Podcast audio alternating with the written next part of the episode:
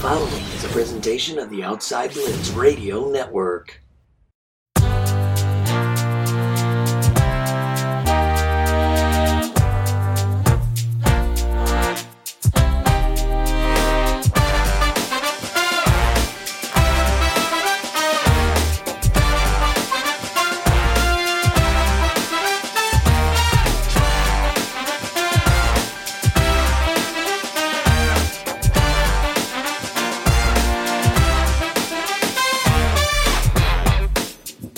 Welcome, ladies and gentlemen, to the Outside Blitz. I am your host, the fabulous one, Scotty Freighttown, along with my co-hosts.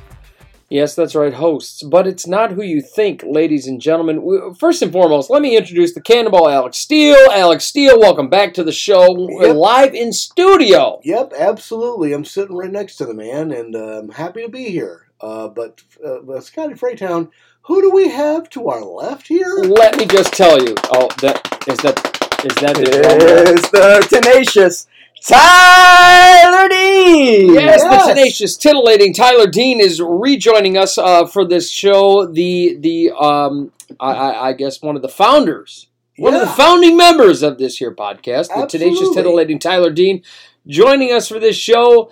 And folks, we've got a big one uh, ahead of time. Uh, the boots, uh, the bootleg better boots, is not able, uh, not able, excuse me, to join us. So uh, we, have been drinking heavily today. we've got we've got uh, uh, the Detroit Craft Beer Festival in the books, but we also have week seven in the books, folks. Absolutely. Yes, and we are uh, ready to rock and roll. Week seven ha- was an interesting week to say the least. We, whereas week six we had a lot of defensive play. Week seven we had a lot of offensive play, and I was actually pretty stoked about it. So um, we're gonna jump right in, folks. I want to I want to get things started here. Week seven in the NFL, starting out with our scores. Boots is not here. Cannonball, are you ready? Let's do it. Tyler, welcome back. Are you ready? You miss me? I I don't know. Did you Uh, miss me? That's that's that's said I don't- debatable. Wow. Oh, that's Wow. debatable. It's like you said, I'm one of the founding members here. I mean, you you you want to you want to you want to go there. that's a blitz. so, Yeah, I mean, respect where respect is due. yeah. I miss most of the people that are involved. in This most of the people that listen. The People I'm, I'm sitting here next to. eh. oh, this Oh my god. asshole. Now I know why you're not here normally. Well, folks, here are your scores for Week Seven in the NFL. Starting out with the Jags and the Saints Thursday Night Football, and uh, the Jags pull one over on the Saints, thirty-one to twenty-four. The Saints, you know, I don't understand what's going on with them. There seems to be a serious lack of offense, but Yeah. the defense looks fucking spectacular for them. I, I don't Outside get it. of this week, this 31 Yeah. points is a lot. Right. But That is the, a lot, The thing here is like, and, and anyone who's listened to the show for any length of time is Scott and I have both been um, long caring members of the Derek Carr fan club, yes, and Yeah. uh, they he is starting to make me regret my membership, yeah. exactly. to say the least. This is not the same Derek Carr that we've seen over the course of the last no, several years. throwing the ball 55 times. Yep, Oh yeah. yep, Uh, yep. Well, that well, that's a death sentence in the NFL any anymore. You know, as we've as we as we said multiple times on the show, if you if you throw the ball more than fifty times, chan- chances are you know you're, you're, you're going to end up losing the football game. Well, here's my thing about this whole situation with Derek Carr throwing the ball 55 times. You have Chris Olave, Right. you have Alvin Kamara, Yep. and you have Michael Thomas at your disposal, and you're still not getting it done. And that's my big problem with Derek Carr at this point in time. When he was with the Raiders, it was one thing. You know, you had Davante Adams, you had you had uh, so many several. Uh, you you had you didn't have as many weapons, I guess you could say, right? You could argue that more now. Yeah, he's got more now, and, and we're not seeing as much out of Derek Carr. And that's my question of the day. What the fuck are we doing here? Derek Carr comes out, throws the ball 55 times, and, you know, 12 of them go to Kamara, but Olave only gets seven, Michael Thomas only gets three. So only 10 of those 33 completions went to those two elite special receivers, and I have questions about whether or not And it's, Derek and Carr's it's not to say that Kamara is bad because Kamara did did everything you could ask him to do with the with the, with the, with the 30 times he got the ball. For sure. For but sure. at the same time, you shouldn't need to rely on Kamara touching the ball 30 times, where half of them were through the air. Exactly. And and then on the other side, you got the Jags. Trevor Lawrence, 20 for 29, 204, one touchdown. It wasn't a world beating performance. Well, But- especially, especially since you know he was dealing with an injured ankle, you know, Yeah. taped up on kind of taped up on the sideline. Yeah, I mean, that whole leg, really. I mean, it was wild. He had a knee brace, an ankle brace. It was crazy. But then on the other end, let's talk about Travis Etienne. I mean, his his yardage totals aren't incredible. Which I mean, for the last I think it was four out of the last five games, he's had 55 yards or less, but he's hitting the end zone. And I guess that's the the big question today: Is it worth it? He's hit the end zone twice in this game. Is Travis Etienne an elite rusher? I think he is. He only got the ball 14 times in this game. So I would like to see him if he got the ball, say, 20 to 22, 25 times a game. Would he be able to produce the same type of results?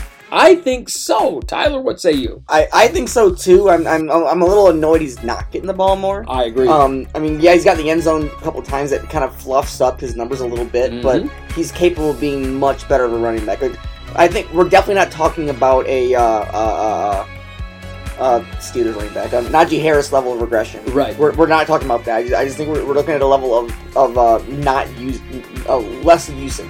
Yeah, not used properly, I think, Yes. is, is where we're headed here. And, and and obviously, Christian Kirk coming alive. Right? Gotta love that. Christian Absolutely. Kirk finally showing his, his muscle these last couple of weeks. I mean, he, he was very quiet for the first four. And now here we are. Christian Kirk shows up. He, he, you know, pops real big here. I mean, he gets his yardage, he gets a touchdown. Gotta love that. Jags go ahead and beat the Saints. Uh, I mean, on Thursday Night Football, I mean, what more can you expect? I mean, it's prime time, and the Jags flying back from London. I mean, hey, rock and roll, Jags get it done. Next up, let's talk about Falcons and the Bucks. A very close one. Desmond Ridder, 19 for 25, 250 yards in that game. Tyler Allgeier, eh, he's getting more carries than Bijan Robinson. What are we doing here? Yeah. This is a questionable game. The the the Falcons get the W. Tyler Allgeier gets 21 for 59 yards. So Bijan comes out. They say he's he's uh, um, not on the injury report, right? I mean, he's he's uh, nobody nobody knows what the hell's going on with Bijan. They don't put him on the injury report. He's not questionable. He's not doubtful. He's not anything like that. But then he only gets one carry in this game for three yards. And as it Six turns snaps. yeah, as, as it turns out, Bijan Robinson was dealing with an illness of some kind. So I, I guess the question is: Are the Falcons going through a situation where this is a, you know, uh, I, I guess a a tank job? I mean, like I I, I hate to throw that out there because it is what it is, and I understand. You know, Bijan's going through an illness, but you know, how do you not stick him on the injury report at that point? Am I missing something there? There definitely should have been a morning of injury report type situation. I, Right, know the yep. league is kind of looking at it, but when I say kind of, I say very lightly. Yeah. I don't think they really care.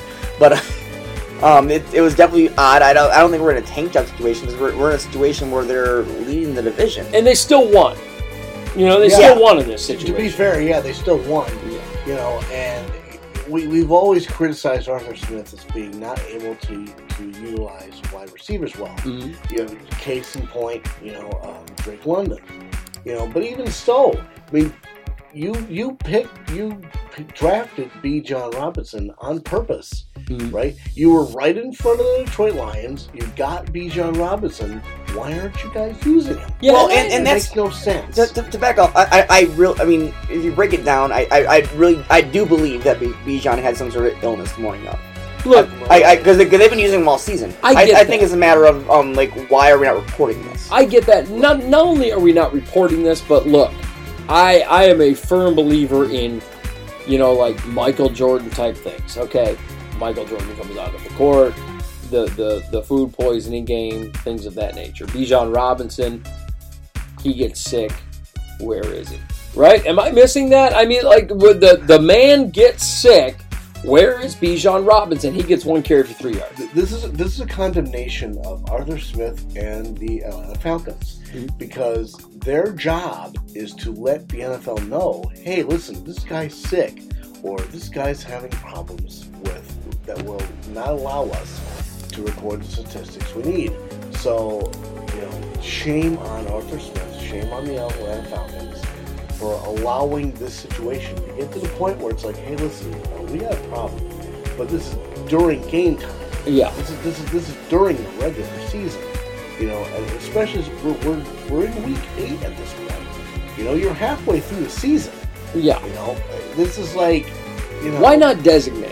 Exactly. Why not designate? If you're gonna, if he's sick, why not designate him out? Right. I mean, I don't understand the logic There's here. been countless times in the morning of we're all doing our little like Christmas morning fantasy checks, Yeah, and somebody random who was like healthy all week gets deemed out. yeah, and he wasn't even time. deemed out. He was just there. Yeah, Nobody. He wasn't even deemed questionable. You know, these. but are I'm the- saying deemed out prior to the game. Like there, there was no indication until well after the game that there was something going on. Right, and and that's the problem I have. I don't understand that the the logic of Arthur Smith in this situation and not designating him out. This is a problem, and and I I I would be questioning the NFL and I'd be questioning the Atlanta Falcons about this this uh, uh, whole situation really at this point. Why would you not designate the man out if he's not feeling well? Right, and th- you, you really think that speaking of causes Arthur Smith's seat to get start to get a little warmer? I think Arthur Smith's seat has been hot for a minute now. Yeah, it has. You know, I mean, his his inability to use number one wide receivers has Oh, been a problem from the rip. uh, with Calvin Ridley and whatever the case. Now, Drake London. yeah, Drake London has been sitting there. He wasn't used properly last year, and now here we are. I, I just I don't believe in Arthur Smith, and I you know he gets the win here. Whoopity doo. I just think that Arthur Smith has been the the benefactor of of just lucky ass circumstance. Really, I mean he has, and I don't think this was anything positive for him. I think he's a benefactor of the Bucks sucking because they have on offense. They have sucked, and and Arthur Smith's going to get away with it for another year probably, and it's it's a mess. He should not get away with it the way he has been, right? No, you're you're 100 percent right. He, the, the whole division's in a state of who's gonna play well this week. Yeah, That he's kind of getting away with being mediocre. exactly. Exactly. You know, it's going to come back to bite him in the ass, uh, especially with with the division as being as tight as it is. You know, they could be the guys on the outside looking in. Yeah, and that's that's kind of where we're headed here as far as that goes. Um, and next up, let's talk about Raiders and the Bears. The Bears go out and kick the shit out of the Raiders, thirty to twelve. I, you know, yeah, exactly. The What? Bears getting on a roll here with Tyson Bagent. What? What the hell are we Ooh. doing here? He goes twenty-one for twenty-nine, one sixty-two and a touchdown. One thing that's been confidently said about Tyson Bagent is that he's very, very accurate. And 21 for 29, I think, shows that on an NFL level, in spite of the fact that it's, it's short yardage passes. But the guy that I really want to talk about in the story of this game comes to be Don, uh, D'Onta Foreman. We, We've talked about him in the past. D'Onta Foreman, 16 carries, 89 yards. He's pushing a 5.6 average, two touchdowns on the day. And then through the air, he gets three receptions for 31 yards and a touchdown. He got three touchdowns on the day. So he, he was very proficient with Carolina. He's obviously very proficient proficient with the Chicago Bears. So what's you know why not just continue to use his talent the way that he's using, uh, other than you know what what what could possibly be missing from this formula? It, given the fact that you know D'Onta Foreman is is putting up the numbers that we're seeing. Here. Yep, and bingo, Tyler. You know you're big on on yards from scrimmage. You know I know you're a big guy on yards from scrimmage. Foreman, 89 yards on the ground, 32, or I'm sorry, 31 yards through the air. I mean, what's there not to like here? I don't understand. No, for sure. I, and and you, you like what Foreman's doing in this game, and, I, I, I'm I gonna, like, I'm I gonna like say what Foreman's been this doing. game, but I'm gonna back up to the point that I mean, he's also not doing. I mean, outside this game is a, is a monster game, obviously, but um, he's also not doing what Herbert wasn't. Herbert was also putting up decent numbers, getting his touchdowns, getting his yards. What I'm seeing is just a you're in because Herbert's not situation.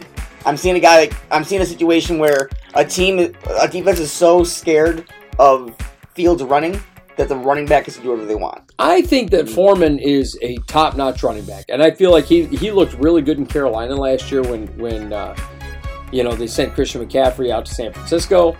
He looked damn good, and and D'Onta Foreman. I mean, 16 carries, 89 yards, 5.6 average. I think that really says a lot. D'Onta Foreman is one of those guys that I'm surprised didn't become the immediate starter in Chicago when he got picked up. I, this is a guy that you could pick up on a discount. I had been talking to about him on the offseason. Here we are.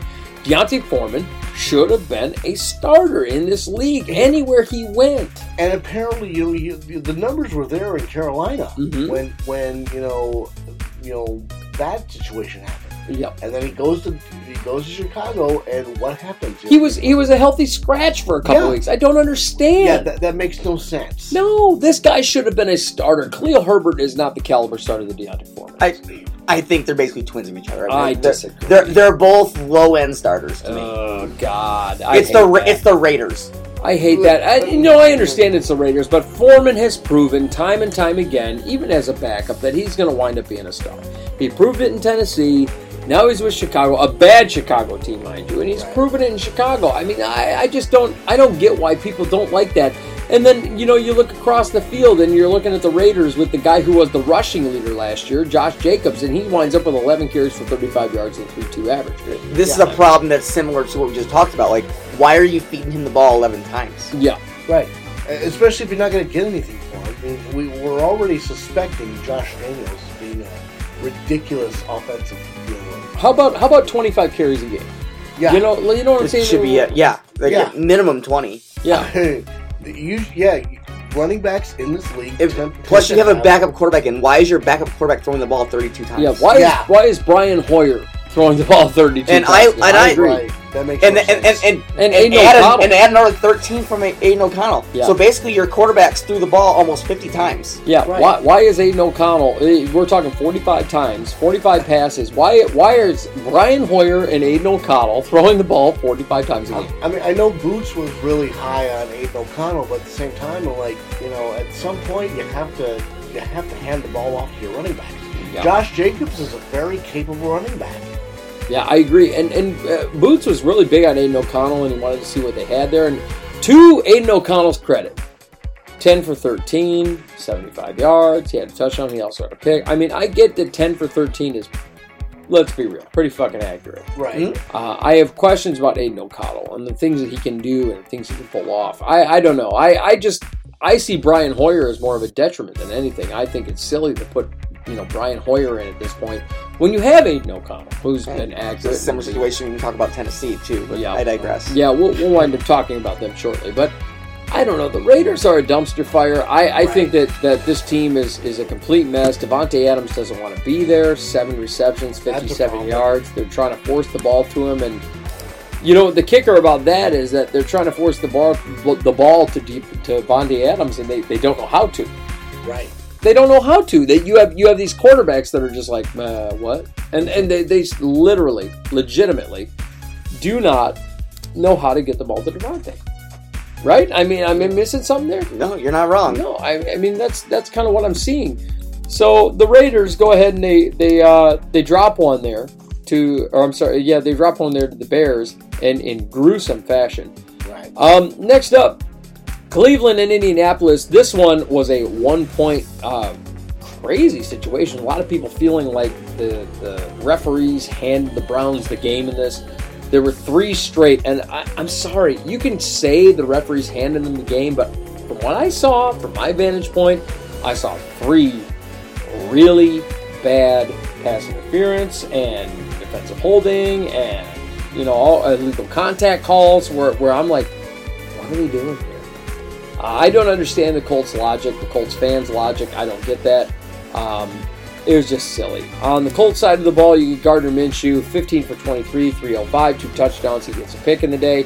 Jonathan Taylor, 18 carries, 75 yards, and a touchdown. I don't understand why you're running Zack Moss an additional 18 times in this game. Seems silly. He gets 57 yards, no touchdowns. Gardner Minshew runs in two touchdowns of his own.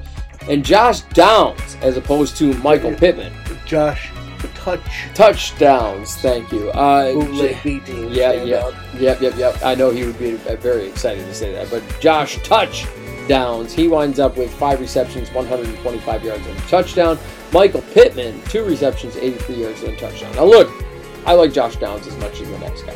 Right. Okay, I do. But Michael Pittman is your number one receiver. He's the better receiver of the bunch. I don't understand why we're not forcing the ball more to him. Michael Pittman is a damn good receiver. He is. He showed it starting out the season. Damn good receiver. Um, I also don't understand why we're not giving Jonathan Taylor 20 plus 20 plus carries per game, right? Um, seems silly uh, that that he's splitting carries with Zack Moss in this situation. Down the middle too. Like, yeah, right down the middle. I, I mean, you want you want to talk about hey, let's uh, let's get these guys going. Okay, let's get Jonathan Taylor the ball. Uh, Zack Moss struggled in this game, 18 carries, 57 yards, 3.2 average. He didn't have a touchdown. Then you look over at Jonathan Taylor, 18 carries, 75 yards, 4.2 average, and a touchdown.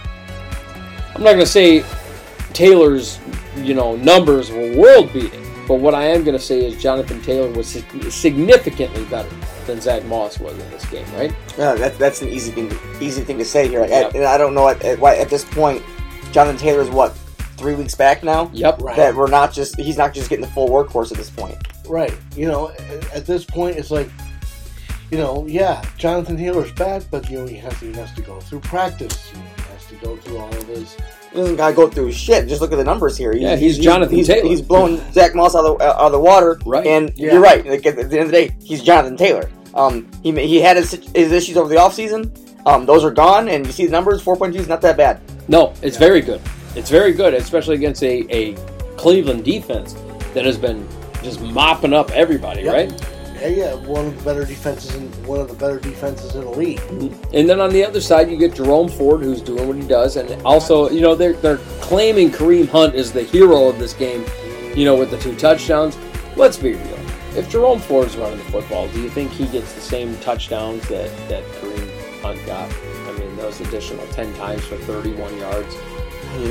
Hunt's averages is just not there. No. Um, Hunt's better in the, in, in the pass game than he's the run game. He's kind of always been that way. Yep. Um, so you put the ball in, in Ford's hands there ten times. I- It's I think be a similar situation. Yeah, I think that's where we're at. I think Dr- Jerome Ford is the better of the two, but I digress. Uh, Ford winds up with 11 carries for 74 yards and a touchdown. He gets a 6.7 average, and, and then you get Kareem Hunt, 10 carries, 31 yards, 3.1 average, and he did get the two touchdowns in the situation, but very short yardage situations.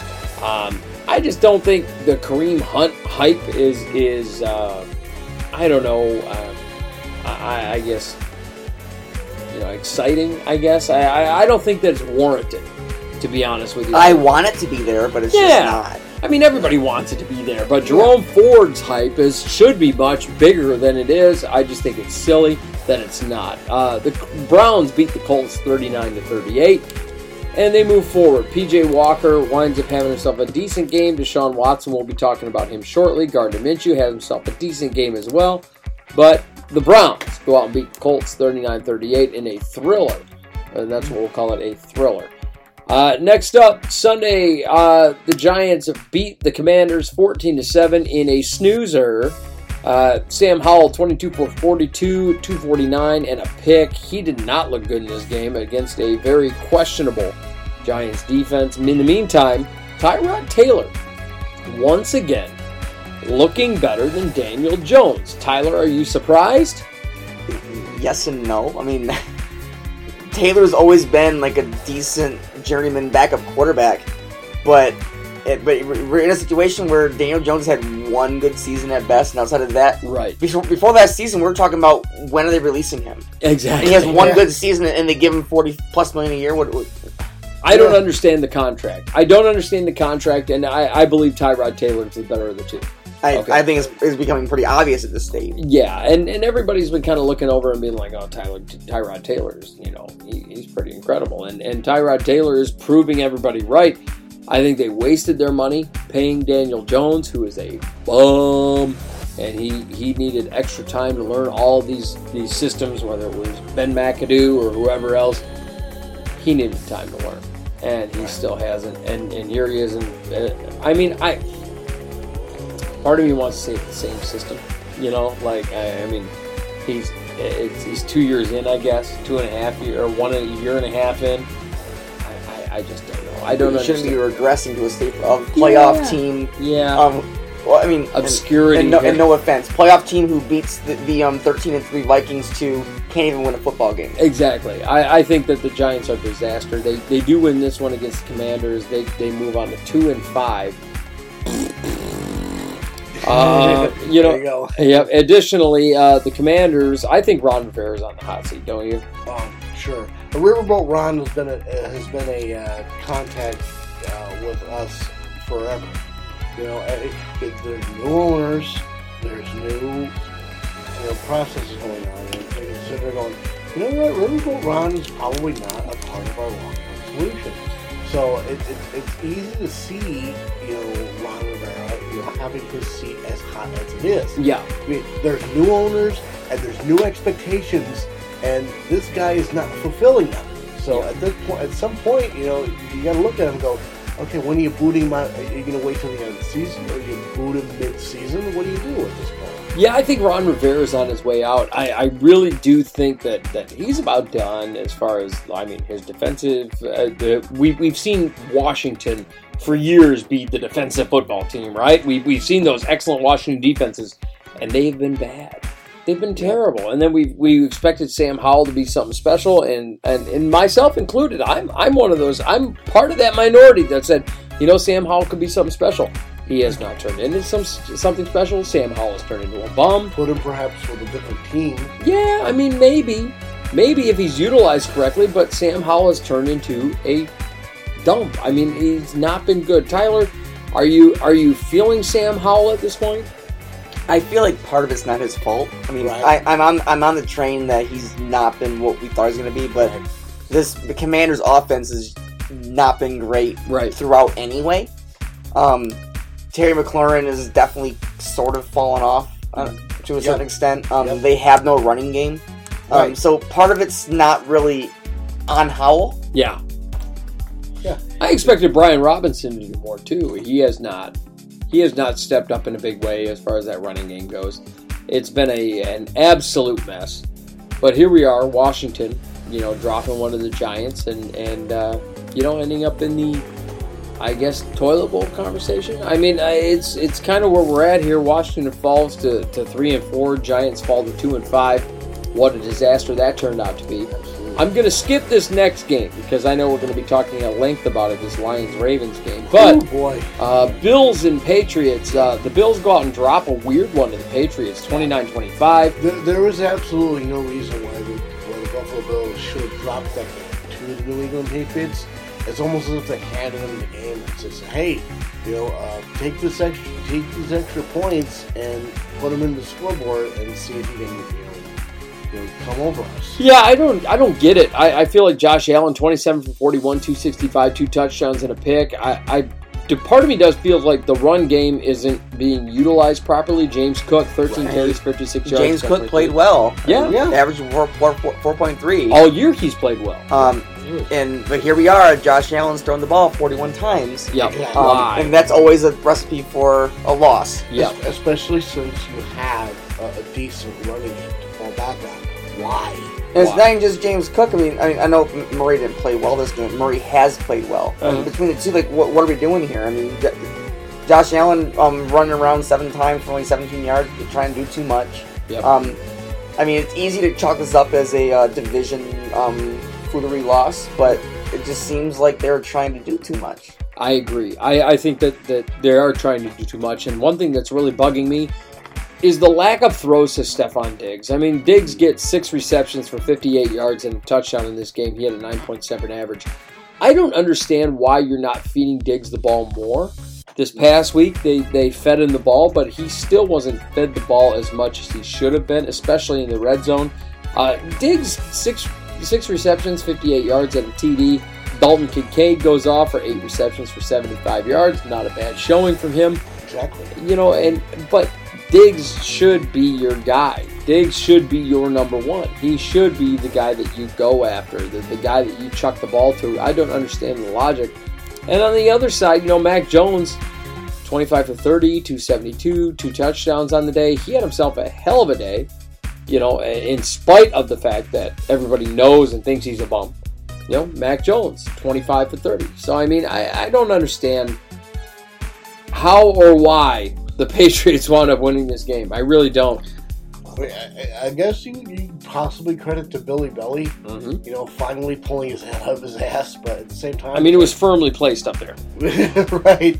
So at this point, it's like you know, okay, the Bills got unlucky and the Patriots got lucky. But what happens when the Patriots decide to, you know, pull it up in, inside the, you know, the Helmut Happens guard, and then all of a sudden, oh, um, Bills are all on, on top of all of us. What are we supposed to do? Well, you know, if you just follow the, the, the process where everybody was. Um, yeah, everybody was available at the first point, you know, this wouldn't be a problem, you know, for the line. And it's worth mentioning, you know, uh, Tyler just, you know, kind of pulled up the number here. You know, Diggs had 12, 12 targets on the Yeah, leads the team in targets. It, it, so it almost looks like teams are going the route of we're going to take Diggs out of the game. We're going to Yep. dare you to try anything else. Yeah, go which ahead. And, is the method to go when Uh, you yeah. have a stud like like Stefon Diggs. Um, but on the Patriots side, it almost just looks like they just played just enough mistake-free football to escape. yeah, Yep. I mean, they, they I mean, I mean was twenty-five or thirty is great. I mean, Yeah. from, from an accuracy standpoint, that's great. Yeah. But it's They- just good enough. I Yeah. because he only had 272 and two touchdowns in the day. It wasn't like it was a world-beating number. now you, you complete twenty-five carry, uh, uh, uh, twenty-five passes. I'm, I'm expecting like a three hundred plus per day here. hmm But, Absolutely. but this, I mean, that's kind of how division games go sometimes. Yep. But I mean, Bills are hand, getting the ball to, to, to, to Diggs, but it just seems like they're they're making sure that if Diggs gets the ball, he's not getting anywhere with it. Yeah, he's not going anywhere. 12 or 12 targets, and he only winds up with six receptions on Yeah, they're, they're letting Kincaid do whatever hell he wants. So eight Mhm. targets, eight eight catches. Yep. So it makes you it makes you wonder how, how they're allowing the Bills to run run games. But the Bills, they do drop this one 25-29 to the Patriots. Interesting thing, but hey, that's football. Uh, next up, the Seattle Seahawks go out and beat the Cardinals 20 to 10. Uh, Geno Smith, meh, meh. I, I look at the numbers here for both these quarterbacks. Josh Dobbs, 19 for 33, 146 yards. Geno Smith, 19 for or 18 for 24, 219 yards, two touchdowns and a pick. Very pedestrian game. The only one that really showed up and played great ball was Kenny Walker. And Kenny Walker, 26 carries, 105 yards, had himself a great game. Don't understand what the hell is going on here. Well, I mean, I'm gonna give some some credit to uh to the running back on the Cardinal side too. Though, um, he had half as many carries and had half as many yards. So from an Mhm. average standpoint, he's doing his job. But this is what you do when you have, when you have a running back who's hot. You give him the ball. Yep. Right. Um, because you, you, you give you give uh Emari um those same carries, and he's also he's he actually out out averaged Walker. So you give the ball the hot hand. We talk about this a lot a lot of the time. Where like like why are, you got a guy who's who got the ball twelve times and, and averaged the ball averaged four four to five yards a carry. Why are you not just giving him the ball because he can't be stopped? Yeah, exactly. I agree. I, I it sounds silly, but but if you think about it, if you, if you give the if a guy's averaging four yards a carry and, you, and you, you give him the ball every every play every drive, that's a first down. Every set of set of downs. yeah, So if you can't if you can't stop them, you keep running the damn ball. run run it up their throats. And, and the other thing I want to point out is receiving wise, Jaxon Smith-Njigba, four receptions, 63 yards and a touchdown. Jake Bobo, four receptions, 61 and a touchdown. Both are rookies. Uh, you know what's interesting about uh, you know Jake Bobo winds up basically with almost the same stat line as Jaxon Smith-Njigba in this situation. Uh, is Jaxon Smith-Njigba fool's gold, or is he just like you know we're we're just like hoping for the best? Or, I Um, mean, what what are we doing here? Or is this I- like oh it's just a rookie? Or I'm going to defend him a bit, a bit here in the sense that um all week this uh, this Cardinals team was prepping for the Lockett sure. Metcalf combo. All week Metcalf was on on on par to play. Mhm. So last minute when he gets deemed out, you're prepped for a superstar, and then uh, so you, it, it sets up um, Jaxon Smith to be kind of shut down. Sure. So in one sense, um, he kind of exceeds expectations because he's he's expecting to play like Metcalf and turns in 63 yards of touchdown. So that opens up like Jake Jake Bobo, who's kind of the um, the guy who gets to run free. Hmm No one's looking at him. They're expecting Jaxon Smith to be the guy to um to take over. Um, Lockett's also there, obviously, because he, because he's, he's Tyler Lockett. So Jake Bobo gets to come out and just kind of just squeak through the cracks. Mm-hmm. Right. Like I, I don't know. I maybe I just expected Jaxon Smith-Njigba to wind up being a bigger star in this offense with Metcalf and lock it down. Like maybe I just expected Jackson Jaxon Smith-Njigba to be more of a big name in this situation. He winds up with four receptions, 63 yards. He still does get in the end zone. And I also I questioned his Jake Bobo character because he's right behind him. two yards, two yards, and we're talking about same stat line, right? So I'm like, uh, I have questions. I have questions about Jake Bobo. I have questions about Jaxon Smith-Njigba. I want to see whether or not they're legitimately number ones. Who's going to wind up as the number one? I have questions there. So uh, with that, Seattle they do wind up getting the victory. As for the Cardinals, uh, Josh Dobbs, 19 for 33, 146. I mean, nothing special going on with the Cardinals. We we know that Cardinals are kind of a dumpster fire. Uh, we we know that how that's going. Cardinals right now one and six. Seattle advances to four and two, and they get the job done.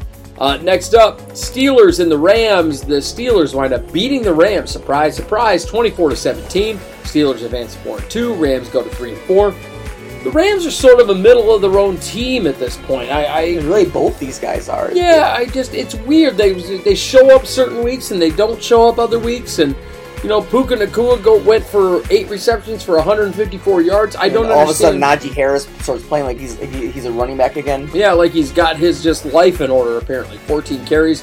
53 yards and a touchdown. This Jordan. is one of those games that um, had a weird referee um, not even really a referee debacle, more just a um weird breakdown of the rules. Sure. Because what happened here, if you guys don't recall, here is um um there was a play where Stafford ran the ball, or maybe it was a running back, I can't remember. Um and uh, he ran, and he came down, he was just short. Yep. Like he's uh, plain as day short. Yep. Can't argue it. Um, but the referees um spotted the ball at first down. Yep. And it was two minutes, twelve seconds left the game. The uh, Steelers. Um, no, I'm sorry. I'm, I'm thinking the other way around. It was Steve Pickett um, ran the ball and, and, was, and, was, just shy of the first down. They gave him the first down. Um, but the problem was is the Rams didn't have any timeouts left. Mm-hmm. But they did have challenges left. So, but the referees couldn't do anything about it because they couldn't challenge the ball because they had no timeouts. But yep. it was north of the two minute warning, so it was basically well, sucks. But we have to. But then they moved on. Oh, did they just move on? Nope, because it, cause it's not a challengeable play by the referees because it's not under two minutes. Oh. So if it, you look at the replay, it's plain as day they spotted the ball wrong. Right. But um, no timeouts, even though you have two challenges, it's like, well, sucks to suck, basically. Mm-hmm. Yeah. So it's one of those things like, should we expand where referees, like, if, if it's that plain and obvious, should we be doing something about it? I kind of agree with that. I feel like a challenge should be a challenge. Right. They shouldn't just cost you against your timeouts. Now, I understand why the NFL is doing it against the timeouts, but a challenge should just be a challenge. I, I just don't understand. You, you look at the thing, and the referee, um, coach should be able to say, "Look, man," and the referee goes, "Yeah, let's look at that." Yeah, I, I don't understand the, the logic of it costing timeouts and whatever. Because I mean, uh, if, if, that if that would have gotten challenged, the Rams win this game. Yeah, it's, I agree. It's plain as day. Yeah. So the Rams go out and, and they drop one to the Steelers. In the meantime, Kenny Pickett, 17 for 25, 230 yards. This is more. This was one of the more impressive performances by Kenny Pickett. Not to say that he's like become a world beater, but at the same time, I mean, dropping 24 points on the LA Rams defense, I mean, that's not easy to do. No, it's not. And and really, Kenny Pickett, I mean, 230 yards. It wasn't a world beating performance, right? But no, because he, he, himself didn't have a touchdown. Right, but he still goes out and puts up 17. Well, I mean, he ran. He ran with it. Yeah, I but, mean, but I mean, his carries were eight carries for zero yards. It's it's very it much the, a tush push. It was, type it was the running back game. Right. It's um, a tush push. Yeah, that's what that had to be a tush push. Absolutely. Right? Am I missing something? We're, we're start we're starting to get accustomed to that whole you know oh uh, the Philadelphia Eagles are going to do that tush push with the front line mm-hmm. and Jalen Lim. Here's the problem: Kenny Pickett is no uh, Jalen Ramsey. Not at all. You know, Jalen Hurts. Jalen Hurts. Yeah, either. no. Not neither one of them. So you know, you know, Kenny Pickett is neither one of those. So you, you can't say that Kenny Pickett has the, the type of physicality that's required of that of that process to go through. He's not big enough. He's no, not big enough. He's not. I mean, he, he really isn't. I don't think Kenny Pickett can handle that situation. Uh, but at the end of the day, the Steelers go out and beat the Rams 24 17. Uh, I'm surprised by this. I expect the Rams to win this game, but the Steelers go ahead and get it done. Next up, Chiefs and Chargers. Chiefs beat the Chargers 31-17. This this was This was expected. Expected, absolutely. This was expected. The Chargers defense is miserable over there. I mean, I, I don't think the Chargers defense can handle anything that's going on. well, I mean, even even the fact that, that you know you're going up against one of the most prolific offenses in the NFL, Mhm. it's probably it's practically not fair. Right. I just I look at the situation like Justin Herbert. There, we've had so many occasions where the Chargers have randomly beat the Chiefs. Some of us expected this to be more of a game than it was, right? Right. What I mean, for sure, and, and for as good as Chargers have been over the years, and, and, and the way the Chiefs have been dominating, like, it- it- there there were years where no one's talking about the Chargers, but they're like twelve and four, Yeah, and Right. so I think the Chargers is getting kind of frustrated at this point, where they're like, what the what the hell are we doing? well, Like, right now they're two and four. we can only do so much. I, yeah. At a certain that, point, that, that's a, what is Yeah. that? What, you know, that makes Brandon's when you, you Brandon Staley. Brandon Staley's seat seems to be hotter than ever. Mm-hmm. Yeah. I'm amazed that he still has a job.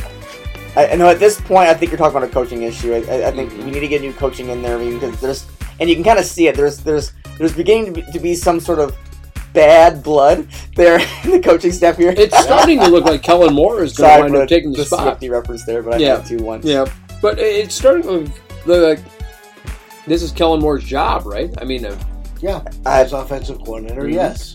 And, It- it's and just a we, job. I we, think we head- have um, been fans of Kellen Moore as a coach since Yep. he started. I, it's starting to look like, like like the time to give him the shot to, to run it. If he fails, give him give him give him a one year tether and, and and try it. the thing about Kellen Moore is I want to see what who he brings in as as defensive coordinator because I don't think he's capable as a defensive coordinator at this point. No, he, he's he's an offensive guy. He, Mhm. he, he needs to bring in a defensive coordinator that, that, that, that can really truly handle the whole thing without without any support. Right, and that's that. That's going to continue to be the question about Kellen Moore. I think he's completely capable of being a head Jim coach. Schwartz, Yeah, yeah, I could see that. pay him what he needs to leave Mhm. and bring him in to cover Yeah, your yeah. defense. Leave. Go ahead and leave the Browns. I think he's with the Browns right now. Yeah. Go ahead and leave the Browns. Come over here. But I have a feeling Jim's looking for more of a head coaching job at Mhm. this point. I think Jim's capable. I, I just think he's a better coordinator than he is coach. Oh, it, yeah, no, he's he's one of those long, those long reign of people who should never went to the coaching side No, never. or the, the head coaching side, I should say. Exactly, and that's that's the problem I'm always going to have with, with Jim Schwartz. Is Jim should never- Schwartz, Rex Ryan, that that whole mold of people. Yep, yep. Oh, God, there are so many coaches that should even then that shouldn't have been not just head coaches, but, but coaches in the NFL. I mean, it's just a disaster. Why are you laughing at? No, just, I mean, we, we had this conversation on, on many of coaches Yeah. over over over beers. It's like, uh, what are we doing here? Like, th- this guy is an, a phenomenal D coordinator. It, it's always the D coordinators. It's always It's always the D coordinators. Yes. Brandon Staley is the, the most notable person. But the uh, the Chiefs go out and dominate the Chargers 31-17. Uh, next up, Sunday night football, or I'm sorry, Sunday afternoon football. It's the Broncos beat the Packers 19 to 17. Yeah, I know we got to Yeah. go sprinkle rock salt on all the places hell just froze over. But the uh, the Packers get it done. Uh, Jordan Love, 21 for 31, 180 yards, two touchdowns, one pick. Russ Wilson, 21 or 20 for 29, 194 yards, one touchdown. Look, the Packers are not good. The Broncos are not good. And and really I believe that Jordan Love at this juncture in time is like the luckiest son of a bitch alive. He gets into the red zone, he scores in the red zone. Right? And and but any other time, Jordan Love is a fucking bum. I mean, like every time I see him, he's driving on the field, he's trying to lead a drive, garbage. Uh, same with Russ Wilson. Anytime he's trying to lead a, lead a drive, garbage. I have yet to see either one of these quarterbacks play lights out football. I am not thrilled with either of them. If I'm either of their head coaches, I feel if I'm Sean Payton, I feel like I'm stuck with Russ Wilson. Javonte Williams, 15 carries, 82 yards. AJ Dillon's 15 carries, 61 yards. These guys are both basically in the same boat. Both these teams suck, and uh, I'm convinced that that you know the Packers should be moving on from Jordan Love, and the Broncos should be dumping Russ Wilson. Additionally, And the, the luck thing is always there too, just in the sense of like Mhm. it's you can kind of say like Jordan Love also gets the lucky lucky state of not being called the worst quarterback in that division either Right. because he's kind of better than Justin Fields, he is. Right. but he's also there's also not an incredible uh, thing to fall on either. Right. It's like saying a stab wound's better than getting a gunshot. And Right. Your, your gunshot, your gunshot, ab, your, gunshot uh, injury is prime incentive for everyone to see. Yep. You know, especially since you give, you give the fact that you know Hassan Loves getting by is what he's doing. That's Yeah, what he's and, doing. and barely even that because they're two and four, and they We're- lost the, the, the Broncos. We're, we're Yeah. getting to the red zone. He gets it done. He hides behind A.J. Dillon. He hides behind, you know, Aaron Jones. They get into the end zone. Jordan Love throws a quick touchdown pass, and everybody goes, Ooh! Right. Jordan Love threw a touchdown pass! And it's like, wait a minute. Hey, Their leading receiver was AJ Dillon with two receptions and 34 yards. And that should be the, the, the quintessential look there. a win is a win. Yeah, a win is a win, you know, but the Packers still lost. 19 Right, 17. Yeah. That, what was the one that tell you? Hell is in hell. But uh, the, the Packers, they, they're just they're two and four. The Broncos are two and five. These are two horrible ass teams. I don't see either of them making the playoffs. Yeah. And in the meantime, you got Courtland Sutton, who's you know quietly doing good things. Six receptions, Right. 78 yards and a touchdown. but He's what- doing his job. But what does it mean? exactly. What does For it him, mean? it, it, it's, it's a resume for his next team. It Right, should exactly. be. Because he is be. showcasing that he's a better receiver and he's the number one receiver there, not Jerry Jeudy. Yeah. Absolutely. As it should be. Like, he is making Jerry Jeudy look like the bitch he is, Yeah. honestly. Yeah, he is. He is. I agree. And Jerry Jeudy's the one bitching about it. yeah. Right, oh, I'm exactly. not getting enough touches. well, there you Then go. get open. Look what Sutton's doing. Yeah, figure it out. Uh, next up, Eagles and the Dolphins. The Eagles beat the Dolphins 31 17. I don't know that anybody saw this coming. I had Oh. the Dolphins taking this game. You know, the Eagles, I had questions about the defense. Let's let's be real. I had questions about the Eagles defense, and uh, I, I expressed them in the offseason. I expressed them at the beginning of the season. I expressed them, you know, uh, uh, moving forward. Eagles defense taking on the Dolphins. Very high powered offense Absolutely. and they shut them down. Yeah. I mean, should I be surprised, Tyler? I mean, if I picked the Eagles to win this game, Right. I did not pick them to win by two possessions. No. Right. not. Um, I had more of a 31-28 type game. And that's fair. Um, but Eagles defense showed up. Yeah. Um, Right. because like whether you whether anyone's going to admit it or not, Tua in this in this Dolphins offense, while they've had times of doing this before, the one game with the, with the Bills, they have still been the hottest offense in football. Yeah. Um, and that for them to put up 17 points is like what That's the an hell issue. just happened? That's an issue. Yeah. You- You're not supposed to put. You're not supposed to be able to put up 21 points against any team in the NFL, let, let alone the Miami Dolphins. Bingo. There you go. So, so, so what? So, what does that mean when your when your vaunted defense gets 31 points dropped on you over the course of the afternoon? Yeah, I mean, in this whole this whole game, I mean, it was it was Eagles all day. AJ Brown looking damn good in this game. Ten receptions, one thirty seven, and a touchdown. He looked awesome. Tyreek Hill responded with 11 receptions, 88 yards, and a touchdown. But Tyreek Hill did suffer a hip injury in this game. You know, I, I don't know. I, I look at the the Dolphins. I don't think they're.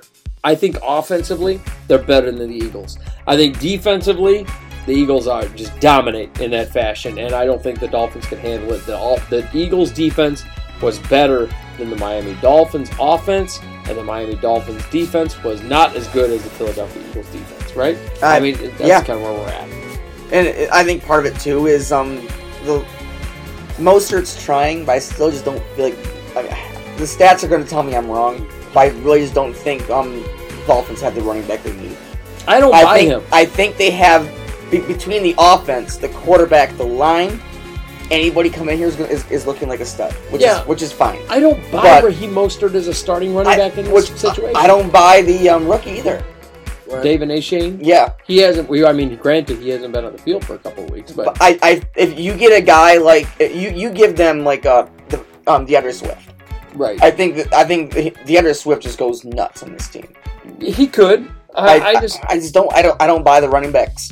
I don't. I think Jeff Wilson's the best of the bunch, and he hasn't been on the field. Oh well, well no, it, it changed better than Wilson. You think so? Yeah, I mean, I, Achane, I, I think if they keep him on the field, the Dolphins are feeling really good. But since then, the Dolphins have gone back to that one-dimensional pass first shit, and Which- it hasn't worked out. might be a, a point in my favor saying that it changed the guy because since he went down, Dolphins have sort of slowed down. It could be the case. Uh, but the Dolphins, they do drop one, 17, or 31-17. The Eagles, Dolphins go ahead and uh, drop down to uh, old uh, sit five and two. Eagles jump down to six and one. Uh, now, I want to talk about these next two games at length. I'm going to talk about, first and foremost, Alex, I know you got a lot to say about this one. Oh boy. Well, you know. I know, but- well, really, I, I, I think both you and I have a lot to say about this one. Let's talk about this Lions versus Ravens game. And I'm Uh, sure the- Tyler has a lot to say on his Yep, yep. as well. Yep, Ravens beat the Lions 38 to 6. Uh, look, the Ravens dominated the Detroit Lions. They absolutely did. Absolutely dominated. It's not a question. No. Um, Alex, I'm gonna. Well, let me let me feed it to Tyler first because Yeah, he's sure. the, the winning squad. let let me let me go ahead and feed it over to Tyler. Tyler, what do you make of the hell? What the hell do you make of this game? Just an absolute beating by the Ravens, beating up this Detroit Lions team. Uh, you know what I think, and and I I'll I'll just I'll let you guys both go off before I go off, but I'm gonna let Tyler go off because you know you are the returning uh, uh, founding member here. Tyler, welcome back to the show. You go ahead. Let me know what you think of this game. You know, I, I talked. I had a lot of conversations going into this game um, with many people, and, my initial thought was like, "Hey, if, if both teams played their average, Lions win this football game. Average for the season. Right. But I feel like if both teams were to, were to play at their absolute peak, Ravens win this football game. I'm very adamant in the fact that I feel that um, on Lions have a have a higher average of what their game is going to be. So you feel like Should the. Ravens play or the, the Lions played below average, Well, and that the Ravens played way above average. Yes. I my I guess my point here is I feel like Ravens have a much lower um, floor. Ravens Right. playing at their worst is, is not great football. Right. No. Exactly. We've seen it too.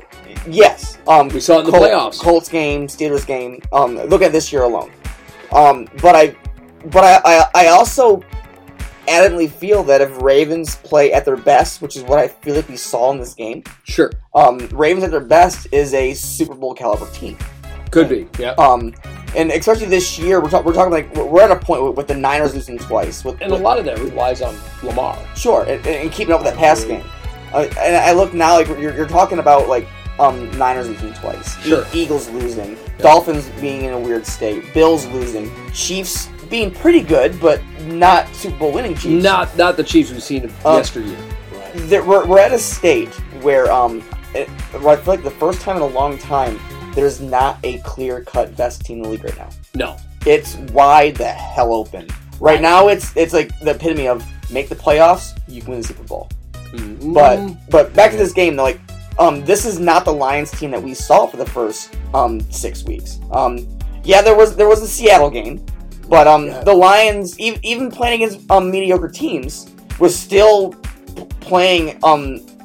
On, on, on full effort on both offense and defense. Is that what we're calling them? Is that what we're calling them? oh, they're still top top five. Mediocre teams. Is that what we're calling oh them? Oh boy. I I'm not even going to call them mediocre. I am going to flat out, and I've said it for weeks. I've said it for weeks. This Detroit Lions team has taken on bums, Yep. bums, week over week over week. They've taken on bums, and and Tyler, God damn it! I've said on this podcast, I, I hell, I, before we even started this podcast years ago, when the Lions went out and they they beat a bunch of bum ass teams. And what did I say, Tyler? You remember? I'm sure you're gonna tell me. They beat a bunch of bum ass teams, and everybody called me crazy. I, I have come on this podcast every single week for the last several weeks, and everybody called me crazy. Yep. Oh, you know, Scott, they're- they're 12 and 4. You don't know what you're talking about. Oh, This Lion team, they, they, they're beating everybody. Right. No, no, no. And, and Tyler, what did I ask? Alex, what did I ask? What, what? Who did you beat? Who'd you beat? And you beat a bunch of teams. what- what- How many? How many teams did you beat? Uh, I know I, it pains me to ask this question.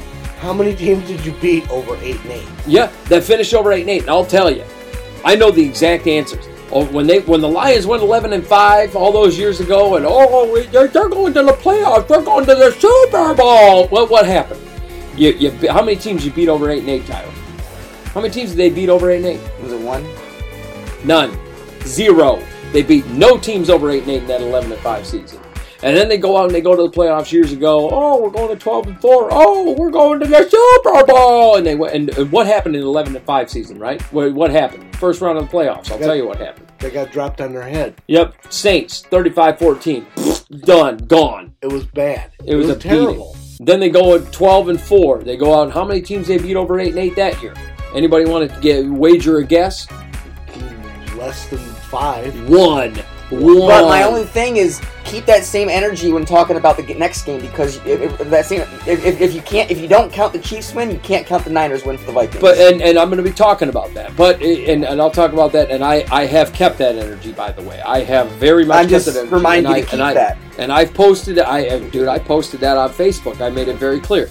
Now, when you're talking about oh, okay, well we, we went we went 12 and four. We beat a bunch of nobodies, but oh, we're going to the Super Bowl, and they beat one Green Bay Packers team that was void of all of their good players because the Packers had benched their players because the Packers had already made the fucking playoffs. So here we are. The Lions go on 12 and 4. They go to the first round of the playoffs. What happens? They get beat out by Dallas, and everybody goes, Oh, well, What happened? what happened? Well, we, we, we got screwed by the referees. You know what? It's real hard to play the ball as a corner when you're getting face masked all the way down the field. And I stand by that because the video shows it, the pictures show it. That corner was getting face masked all the way down the field. It should have been a call for face mask against the Lions, uh, regardless. So, I mean, to me, I think it's bullshit. And here we are. De- Yeah. Here we are in 2023. The Detroit Lions have beaten the Kansas City Chiefs, the Chiefs, who have had no Yep. Chris Jones, no, Travis Chris Kelce on the Jones, no. Kev, no Travis Kelce, Yep, and they beat him by one point. one. One point. One point. Patrick Mahomes basically tried to keep that team together as much as humanly possible. Uh-huh. And I stand by this. Tyler, how many runs when the Lions ran the ball were they running directly at where the spot where Chris Jones would have been staying? oh, I- I'm not. I'm not. I'm not. every goddamn play. And every time that Kadarius Toney dropped a pass, Yep. whose routes was Kadarius Toney running? Whose routes was he running? They were running Travis Kelce routes. He was lined up in the slot, running a Travis Kelce route. That deep ball down the field, guess who would have normally, under any other circumstance, been standing there catching that ball that would have given them the field goal range to win that football game? It was Kadarius Toney running Travis Kelce li- routes. Now, Tyler, let me ask you: Does Kadarius Toney equal Travis Kelce? Well, no, Oh I rest my case. but Kada- Kadarius but no, I. I am in agreement with you. But but even with all that, the Li- and mostly because of the state of the NFC, the Lions are still the third best team in the NFC. well, right now, right. right now, right now. and, They're and they're not Niners. They're not Eagles. They're better than Cowboys. I think that the Lions. I don't know that the Lions are better than Cowboys. I don't. I don't. know Cowboys that- lost the Cardinals. Right now, I don't know that the Lions are, are better than the Vikings at this point. and and even the Vikings are sitting at Well, three and four. But hold on, hold on. My, the, the only thing you have left to, the, the way on here is the fact that um, they're, they're they're beating the team they should beat. They're not losing the team they shouldn't. They're Right. Vikings and Cowboys and Eagles, but I'm, I'm putting above, above putting Eagles above them. Have lost to bad teams. For all of the the off-season illusions of grandeur, right. and that's what I'm going to call it, illusions of grandeur that have come with the Detroit Lions. Yep. These all of the off-season spending, and we talked about it in Oh, free yeah. agency. All of the off-season, we've seen Emmanuel Moseley, C.J. Gardner Johnson. Cam Sutton. We, I mean, it's, it's like a Well, who's well, who. But by the way, see, Cam Sutton has been getting torched Yep, out there. every game. I, I have seen I have seen more than one multiple games where Cam Sutton's been getting torched by these higher end receivers. first and second round draft picks. We're talking uh, Sam Laporta, who I, I personally I think he's a, a beneficiary of great scheme. Hundred percent. Yep, and and I think that that uh, uh, you know you're over here talking about you know uh, uh, They they had Michael Mayer on the board and you let and they, and they let him go and they just oh we're gonna go pick the guy from Iowa because he's Iowa produces ten tight ends. Okay, fine. But Michael Mayer is clearly the well, well, at the time Michael Mayer was clearly the better tight end. And who did the Vik- who did the Raiders pick right after the right right after the Lions? Oh, we're gonna go get Michael Mayer because Yeah. he's on the board. because he's on the board. He was the better of the two. I mean, I just don't buy what the Lions are doing in this situation. I I, I still stand firm that Jahmyr Gibbs is not nearly as good as Bijan Robinson. At, at this point, I, I'd like to wait till the end of the season. But I, we we all know this. We all know this. On You know, No, he- Gibbs, Gibbs is not going to be Bijan Robinson, but He's not. Laporta's going to end up being the best player in football. But but when it comes to to he already is. I disagree with that. But look, let me just make something clear. And I've made it, I've said it numerous times on this podcast. The Lions traded down because they didn't realize that Bijan Robinson was going to go and Sure. went to Atlanta. Oh, sure, I agree. yeah, They traded down. They didn't realize, and the one person that they didn't bank on when they moved around in the draft was Arthur Smith being Yep. in Atlanta. Yep. And when Arthur Smith realized, oh hey, Bijan's available, he went after him because Arthur Smith loves power run, just like Yep. he loved Derrick Henry over Right. in Tennessee when he was Right. the offensive coordinator over there. we've talked about this several times on Yep. this podcast. Bijan Robinson is better than Jahmyr Gibbs. Jahmyr Gibbs had 11 carries for 68 yards. Yes, the average was there. Yes, he had a touchdown.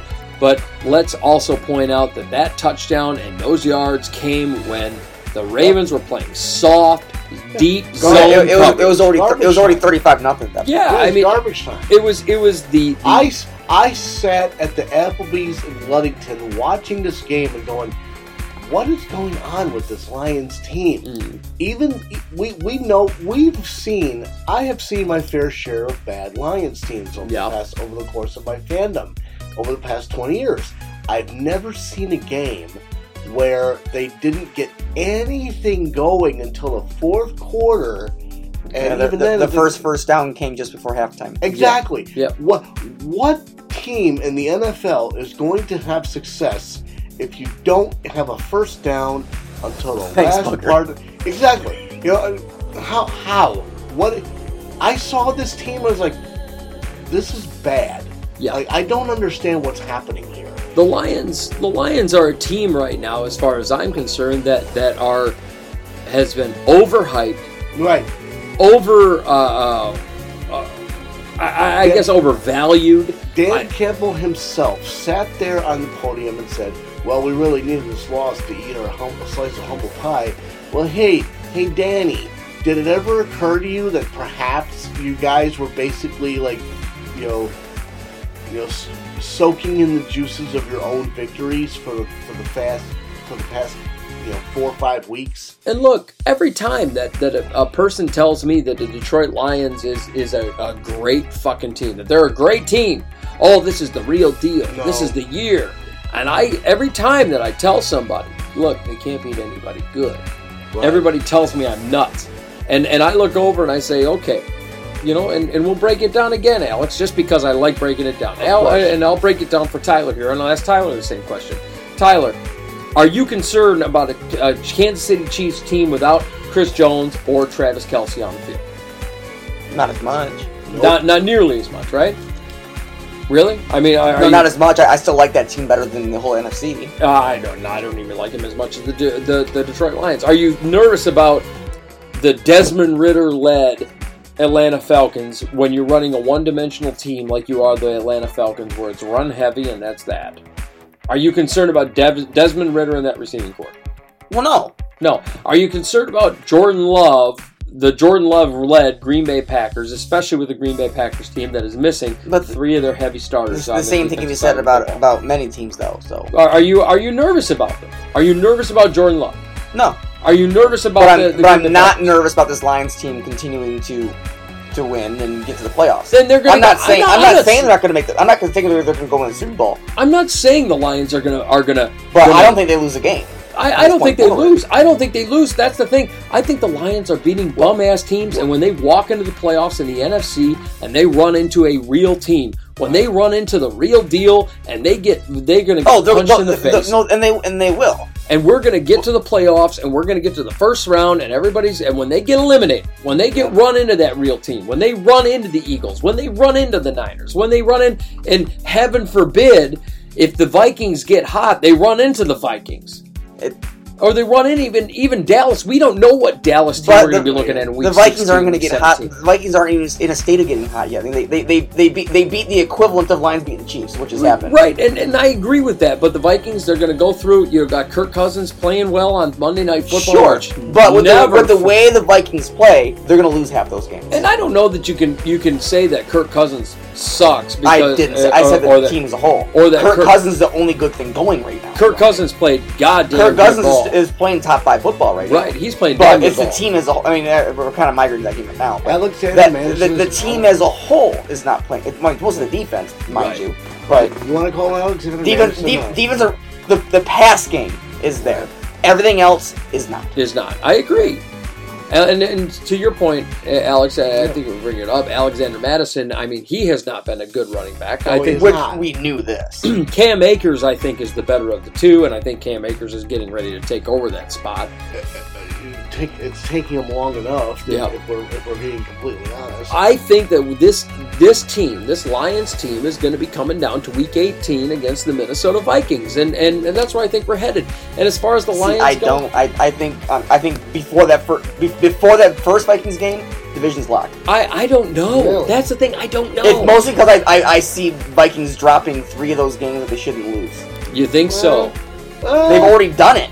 You think so? Well, that's the thing. That's the thing. Like, like they've already done it, but we're in Kirk- Kirktober, Kirkvember, whatever Yeah. you want to call it. And I, I'm looking at this Vikings team, and I'm looking at this schedule against Denver, Yep. against Vegas, Trash. against the Bears, Trash. against the Packers, Trash. and, and I'm going. mm, this thing is still wide open, and, and Yeah. I, I can't believe I'm saying But that because I I Vikings calling, defense is about to make all those offenses look not trash. And and I was I I I'm standing there. I'm sitting there going. Could be just enough. I'm just saying, let let's talk about this in four weeks. Yeah, I- we, I- we're- got to see. We're gonna have a, gonna far, a far different conversation in four totally weeks. fair. I agree. I agree with you. And and we don't know what's going to happen. But and and segue. Like I, I still got you split with both Packers and Bears at this stage. I don't know if we're going to split with the Bears, but Not I'm I'm, I'm looking Bears. I'm looking over and I'm seeing the Vikings go ahead and beat the 49ers 22-17 and mind you, this game was not as close as the score dictates. The Vikings dominated this game from front to back. I mean, they they just they beat on the fucking 49ers 22-17. Yeah, but the Vikings go out they they score early, seven, and then they score nine in the second quarter, and then they score six in the third quarter. I mean, the, the Vikings against a very tough, very game San Francisco defense, Yep. they get it done. And Kirk Cousins was the main reason for that. 21 for, or I'm sorry, uh, Kirk Cousins goes out 35 for 45, 378, two touchdowns, one pick, and also Jordan Addison, man, seven receptions, 123 yards, two touchdowns, and let's not forget T.J. Hockenson, 11 receptions for 86 yards, and Brandon Powell, for the record, by the way, he he had himself. There was a drive in this game, four receptions for 64 yards, where he had two key catches to burn that clock and keep the Vikings alive. I am convinced that the Vikings right now they have they have six soft games coming up.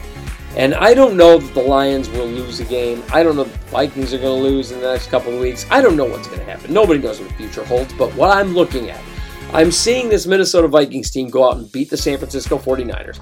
Regardless of whether or not it's with Brock Purdy, you know, having his weapons to throw to or whatever, I just look over and I go, this Vikings team, offensively, they got it done, yeah. But defensively, they handled Brock Purdy and company. You handled, and you also- handled Brock Purdy, no no Deebo, and half of CMC. Right, and, and that's fair. But then I see the Vikings. What what's the what are the San Francisco 49ers? What is that team predicated on? Defense. And the Minnesota Vikings went out and did what? They basically tore the. But 378 We- yards we- to the air. But we've also talked about the fact that if if the offense can't stay in the field, it wears down their, your own defense too. 378 yards to the air. 39 yards and 31 yards. So we're, we're talking what? 70 yards on the ground. I mean, I just look over and I go, huh, But you know, but you know what I'm saying. If, if an offense can't stay in the field, it wears your own defense down too. Yeah. There is there is that too. I, I just see 450 plus yards I want to see you play a good team that's healthy. And and that's fair. I'm not mad at that, and I agree with that. I just see a Vikings offense doing really well against a very good, fully healthy San Francisco defense, and I go, hmm, interesting.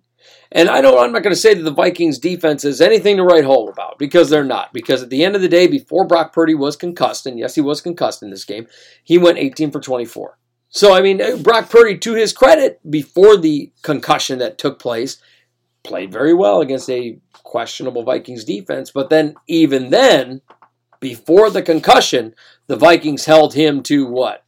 Seven points? I, I just, I have questions. I have questions. I don't know. And the San Francisco 49ers have lost two straight. I'm not going to sit here and, I'm, and I'm just saying, a week, a week and a half ago, you were talking about oh, going oh, for selling Caleb. the team. I, I was. I was talking about selling the team. I was talking about hey, get rid of them. You know, let's let's sell the farm.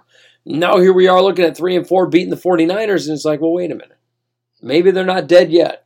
I, Justin Jefferson went down, and I'm like, well, wait a minute. Maybe we're not dead yet. And I thought this team was dead when Justin Jefferson went down. Mhm. I did. Admittedly, I, I did. I also, before Justin Jefferson went down at the beginning of the season, well, who did I have as my Super Bowl win or my Super Bowl favorite for the NFC? Alex? Um, I would have to say the uh, looks like the Minnesota Vikings. Yup. That's who I had as my Super Bowl NFC favorite going into the playoffs. hmm So, I mean, I don't know. It's weird. The Vikings have this weird thing about them. They've got uh, six straight games right now where it's soft. Soft. I mean, it is. Yep. It's a soft schedule. Yep. We, we, We could be sitting here talking about week 18. Yep. Week 18, Vikings versus Lions for the division. I think Yeah. you got a long way to go even start having that conversation. I think we're headed that way. Because if I- you, it, because even if you just barely get through all these games, I think Lions just dominate you in current state. And we don't know that. We don't know what's going to happen. And I don't, you know, the Lions right now, looking at the two of these teams, and and this is another thing, looking at the Lions, what is the Lions made a bunch of free agency moves in this free agents or in Yep. this this offseason for what? What did they make those free agency moves for? Where did they apply a majority of their free agency moves to? their defense, their secondary. Oh, Yep. And C- what- CJ what is- CJ Gardner Johnson, hurt. Emmanuel Moseley Hurt. Uh, yeah, I'm sure. Who else got hurt last game? Kerby Joseph hurt. Yep. I mean, and th- think about it. This team suddenly there is, and I'm not going to sit here and just oh, oh the Vikings are going to the Super Bowl. I'm not going to buy into that because I don't know what this Vikings team is going to do in the next six weeks. But what I do know is I see a soft schedule for the Minnesota Vikings. I see a soft schedule for the Detroit Lions, and I see a situation where the Vikings play the Lions in Week 16 and Week 18, and I see the Detroit Lions taking on a uh, questionable Dallas Cowboys team who could just show up at an any at a moment's notice and Mhm. kick the shit out of anybody. Uh, something is amiss here, Yep. and and I see this this weird trek. You know, and I'm not going to say the Vikings are going to win some six six game beat the shit out of everybody trek, but I see a three or four Vikings team, two games back, and I'm going, hmm, interesting. It's interesting. I, I I gotta say it's interesting, and I I'm see the saying it's too soon. it is too soon, maybe, but I, I just I see something weird. Because even even there. with all the people that Lions picked up, you got you're we're forgetting that they they finished the back at end of last season losing one game in seven weeks without all those same players. But what did they do this week? What- Beat by a mediocre, a mediocre, middle of the road Ravens team. So we're we're, we're, we're judging a team's whole season in one week. I'm not going to sit here and tell you that the Ravens are Super Bowl champions or Super Bowl winners. It's I, not. It's not. It's not. I'm I, I look over. I'm saying we're, we're, we're, we're judging a whole team season off one week. But look, Tyler, we've done this before, we've had this Mm. discussion before. The Lions can't beat anybody good. They can't. They can't. And I'm- I'm Minnesota sorry. hasn't either. Minnesota, I, I can't say that Minnesota, whether or not they can beat anybody good. My point is, is that the Lions can't beat anybody good.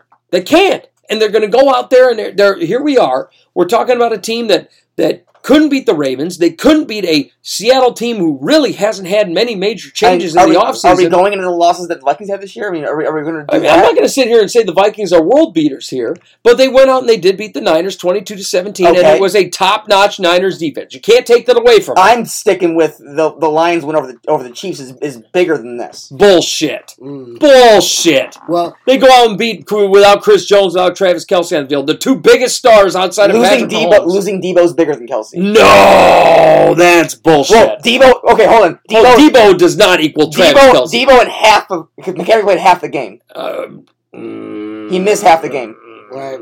I, mean, th- I have there- questions. There, there is a point there. I have questions. Well, Because now McCaffrey, you need two Kelces for McCaffrey. I don't know about all that. McCaffrey's the best player in football. Uh, no, I And it's disagree with that close, too. I not disagree close. with that too. He's MVP. I strongly He's disagree MVP. with that too. I, I don't know about Christian McCaffrey being MVP. I think he's a special player. I think he stands out in the 49ers team, but this is the Christian McCaffrey And we've grown he- to expect. And when he misses, they lose. but this is the Christian McCaffrey we're going to expect. What have, what has been the most common thing about Christian McCaffrey, even when he played for the Carolina Panthers? What did he? What was the problem with Christian McCaffrey? Staying on the field. But Availability and reliability. This is what we've been talking about on this fucking podcast for years now. For years. Yep. Availability and Bro, we're talking about Can be beating good teams, and and McCaffrey, McCaffrey on the field, um, shits on Kelce, shits on him. I don't Three think times so. over. I don't Yeah, think that's the case. I think Travis Kelce is one of the best. McCaffrey's on his way to being one of the best players to ever play this game. I, I, true. if- If he's healthy, Yeah, if he's and- fucking Kelce's healthy. barely at best tight end. No, come on now. I, I know you're going to soak your jockeys over the Mark Andrews. No, I'm saying history. I'm saying history. Uh, McCaffrey's on his way to the best player in history. Kelce's not not even top. No, he's probably Mm. top three in history. Yeah, I was going to say. I, let's not argue that. No, he's top three. Yeah, But, um, you, you- you're He's up there saying- behind maybe but- Gonzalez and Shannon Sharpe, and then you're like, and oh, probably. I don't know about Gronk. But um, McCaffrey still got a got a long career left, and he's gonna he's gonna shit on every fucking running back. It's not even gonna be close. I don't know that he is because he can never stay on the field. Travis uh, Christian McCaffrey's always hurt. He's always been hurt. The last six years he's been hurt, and and here we But- every year but- he's uh, he's gone at the bare he's gone. minimum, this win equals the Lions would over at Chiefs. At I can minimum. I can agree with that. The- so we're back at square one. Neither Lions or Vikings have beaten anyone. I agree. I agree. So as far as we're concerned, neither team is worth talking about. So, wh- are we going to come down to week 18? That's the No, question. of the because neither team's going to lose, and Lions are going to still be two games up. but we're, we're going to be talking about week 16, right? We're going to get Yeah. down to week. Here's the problem. Now, here's the question of the day. We get down to week 16. Let's say we get down to week 16. The Vikings have won the same amount of games as the Detroit Lions, and the Detroit Lions go against Minnesota. So now, week 16, we're talking Vikings versus uh, versus, versus the Detroit Lions, right? Yeah, And let's say the Vikings win that game.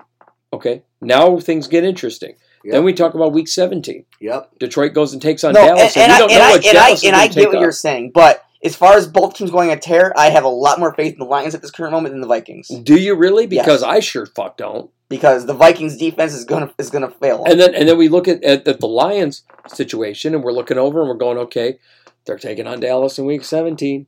Right. And I see a Dallas team that could show up big or could show up nothing. And if they show up big, then guess what? And we've seen this happen before where Dallas shows up out of nowhere. Yep. Dallas has that tendency Yep. where they'll just pop up. You're like, oh, yeah, this seems a wash. And then But Dallas pops up I, and beats I the hell out of getting caught in what's gonna happen ten weeks from now. Like, and and then we get Yo, into week long way to go, man. I, am telling you, I see it coming. I'm telling you, this is this is all the makings, and I maybe I'm getting ahead of myself, but this has all of the makings of a Week 18 showdown Yep. between Vikings and the Lions for the and, division. and sure, but but but and this I, is this I is am also willing to put put money on both teams losing at least one game to Packers or Bears and even both if teams. even if they do, Right. even if they do, because both teams have a tendency of fucking up in the division right. every season. But even if they do, if, if both teams, and I, I do agree with you, maybe they won't go on a complete tear of six games straight or whatever else.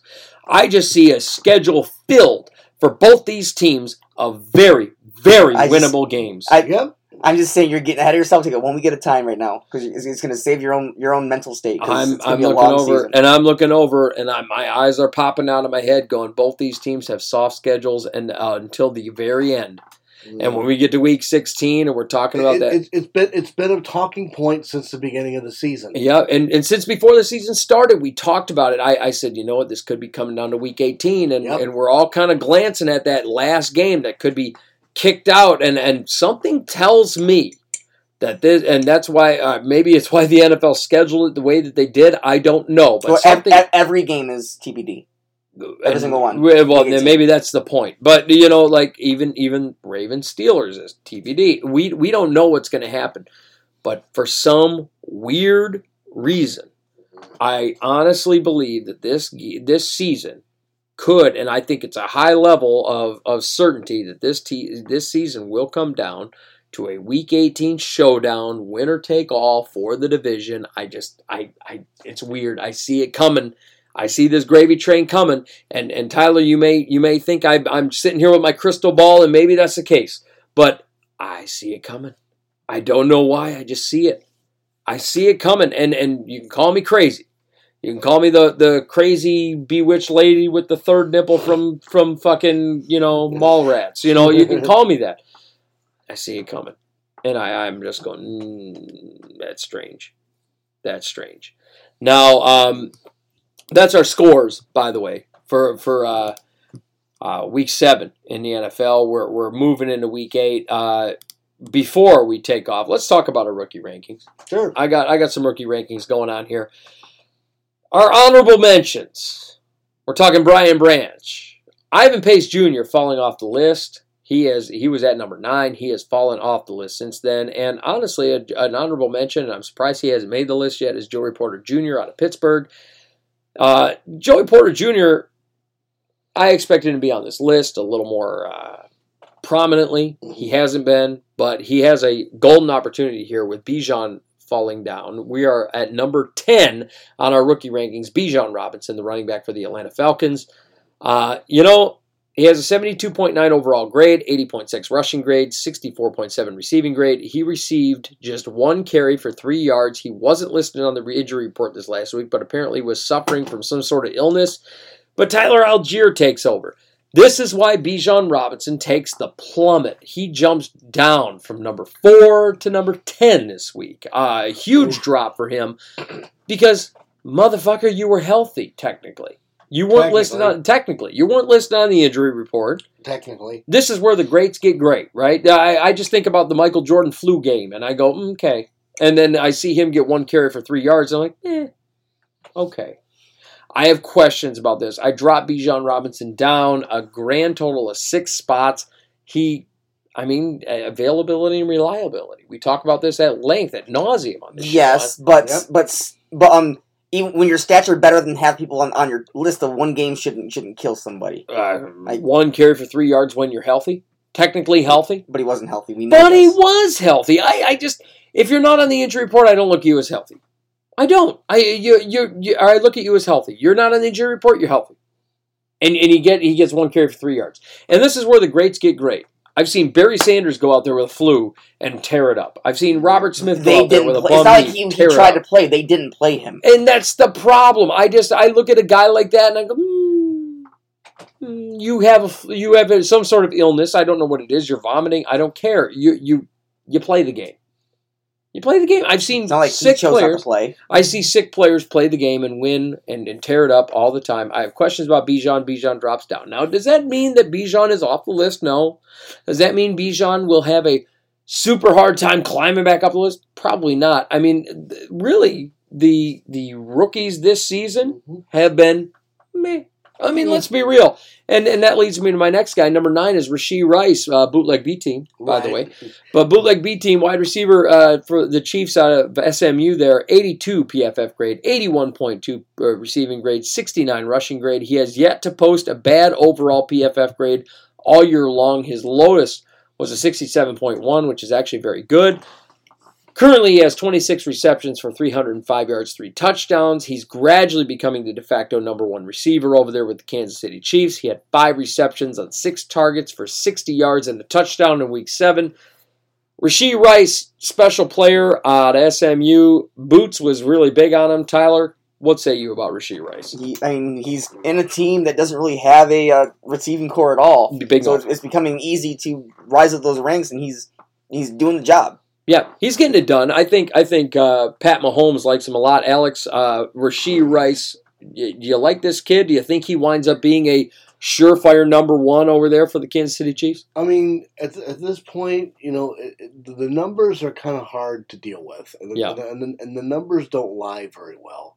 Uh, so, you know, Eighty-one point two receiving grade is something. I mean, it, it's kind of hard to get away from that. Yeah, yeah, So, special. Uh, especially since you have you're on the team with Patrick Holmes, with you know the W the W the, the um, The Travis Kelce. Tra- the Travis Kelce, and you know the best one of the best offenses in the league. So you know you have the ability to have your you know to be to be marked as a, as a positive target, Mhm. f- and you know Is he better at this point than Kadarius Toney? One hundred percent. I mean, Kadarius Toney is garbage. yeah, I he mean- was he was the number one. I mean, and then you're like, uh, I don't know. uh, exactly. I mean, you know, he dropped he dropped a very critical pass in the fourth quarter with the with the game against the Lions.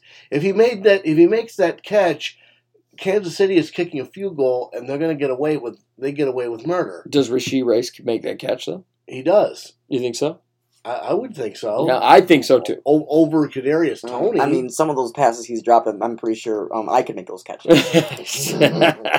I mean, Rashee Rice, he's turned into a good number one. oh no, for sure. But uh, this is more just the shitting Yeah, on yeah. Toney. I mean, Yeah, Toney's yeah, been- yeah. I mean, that's just fun. But I mean, this is extracurricular. But I mean, I think Rashee Rice is the, going to be the number one over there before the season's out, right? I I, th- I do think Rashee Rice is is the real deal. I think we're all kind of in agreement with that. Rashee Rice, number one receiver in Kansas City. I, I think it's coming. It's coming. If he's not listed as wide receiver one there, Mm. it's on the way. You know, Yeah. I, I, I don't doubt that. I don't doubt that at all. You know, I, th- they, they always need Kansas, Kansas City needs new teams and new players up in those positions anyway. Yeah, Kansas City is weird. They they have like it's the the big three, right? We know Jones, Kelce, and fucking Mahomes, right? Where we mm-hmm. we know them, but then after that, it's like, well, let's see what we can make out of nothing. It's making chicken chicken salad out of chicken shit, right? You know, that's that's kind of what we're used to with the Kansas City Chiefs. And Rashee Rice is a prime example of that. Speaking of receivers who should or could be boosted up to number ones eventually, Tank Dell winds up at number eight. Tank Dell out of the Houston Texans, out of the University of Houston. He has a 77.2 PFF grade, 77.7 receiving grade, 19 receptions, 324 yards, and two touchdowns on the season. Uh, he did enter the bye week. Tyler, Tyler, you know as well as I do, notoriously, the bye week is one of those situations that can only help you. It doesn't negatively impact you on this list. Um, he could fall next week if he fails to produce uh, after having a concussion and not playing in week six. See, this is kind of like, like my argument because of He fell. two players not playing. B, I would have flip flopped Tank and, and Bijan. Really? Yes, hundred percent. You, you, you think Bijan is way better than Tank, and they both missed a game. Mm. well? And Tank to to his credit, yeah, I mean Tank Tank missed a game, but Because like, I- let, let, let's be honest. I mean, I, I know you're, you're you're splitting hairs with with the with the healthy thing, but Bijan basically missed the game. one carry for three yards when he, He was missed healthy. the game. He, He was wasn't healthy. healthy. He was We're listed as told he wasn't healthy. He was told he You're using healthy. against because you don't like Bijan. Is what you're doing. No, I love Bijan Robinson. That's the thing. I love Bijan Robinson. So I was big did- on Bijan Robinson. I think he's the he best didn't play. He's a scratch I don't. He's not a scratch. So he had one carry for three yards and he didn't get on the field. I, I just because he wasn't healthy. How can I sit here and say, oh well, Bijan? So he gets charged more for trying to play where Tank Dell couldn't play. Tank Dell couldn't play because he had a concussion. Bijan Robinson Yeah, was listed as healthy, good to get- go. Be healthy, don't get hurt. Hey, be And healthy. Don't Bi- get sick. Don't eat B- shitty Bijan at Thai least food. played. You know, I mean, Bijan I, at least played. I I have questions about whether or not Bijan Robinson is the real deal here. I, I we're going to see what Oh, happens. so you don't believe he was sick? I don't think he. I don't know if he was sick because I don't know whether or not That- Atlanta a- Falcons are that's a getting ready to con- That's a condemnation on Arthur Smith and the Al- Atlanta Falcons uh, staff in the first place. I have questions about it, and mind you, Tank Dell, for the record, was on his bye week this last week, which is why Bijan Bijan Robinson before this past week was listed as number four.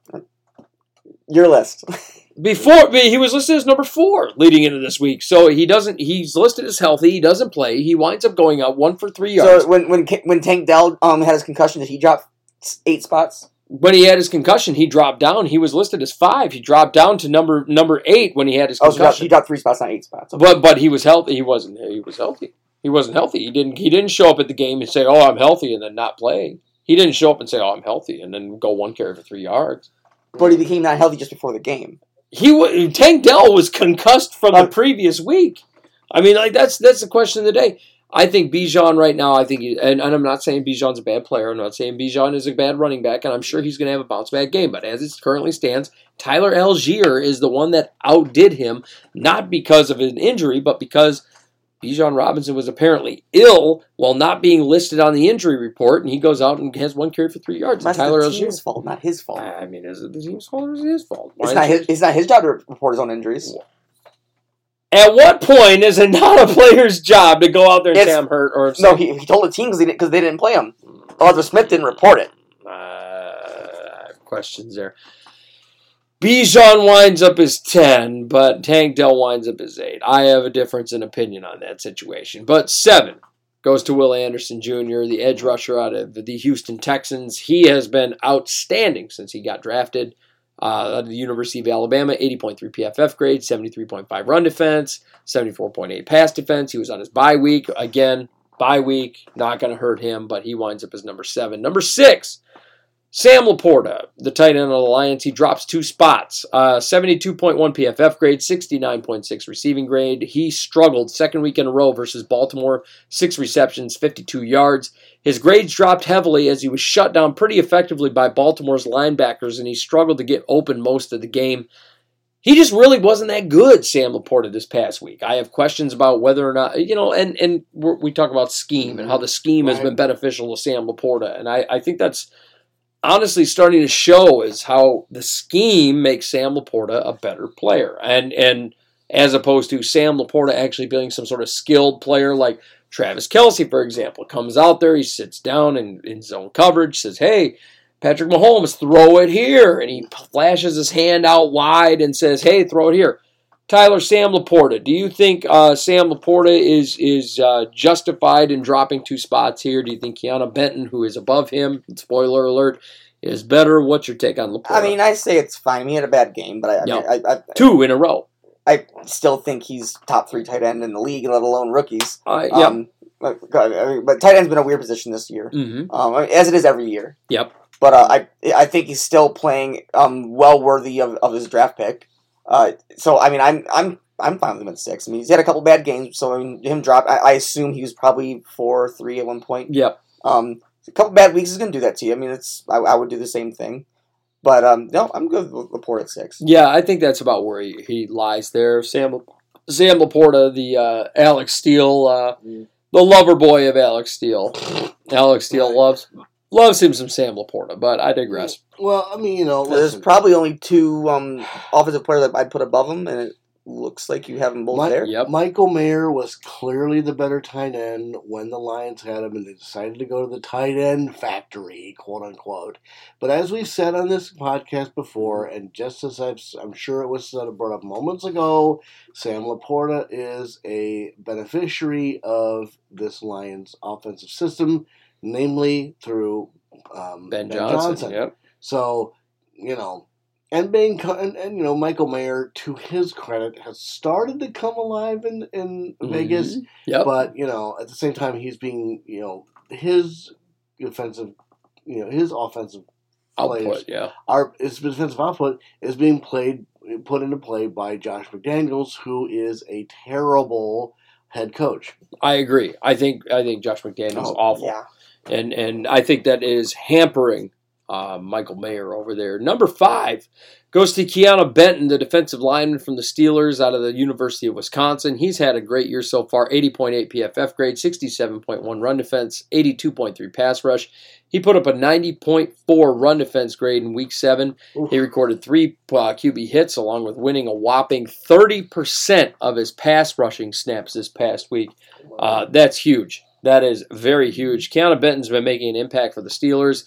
I know, Tyler, you're probably dreading the Ravens taking that guy on. He's been special as a defensive tackle for them. Steelers have been one of those teams, much like the Ravens, much like Niners or Browns, where they, they usually do really well in drafting defense. Sure, Steelers have been just a, a epitome of just um, defense factory. I agree. I agree. Number four goes to my boy, CJ Stroud, the quarterback out of the Houston Texans, the Ohio State quarterback, the Ohio State product. Bye weeks don't negatively impact you, but they can positively impact you if one player is playing really, really bad, and we've had a few. Uh, Stroud winds up with a 73.3 PFF grade, 70.5 passing grade, 71.2 rushing grade. He was on the bye week this week.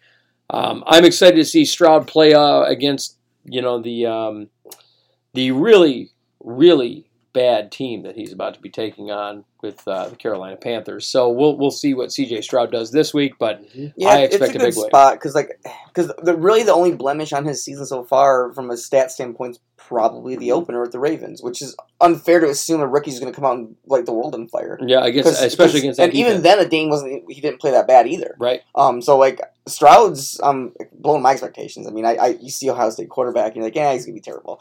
But uh, Stroud's Yeah. been really, su- really surprising me. Yeah, he's been killing it. Uh, number three goes to Puka Nacua, the wide receiver for the Rams out of BYU.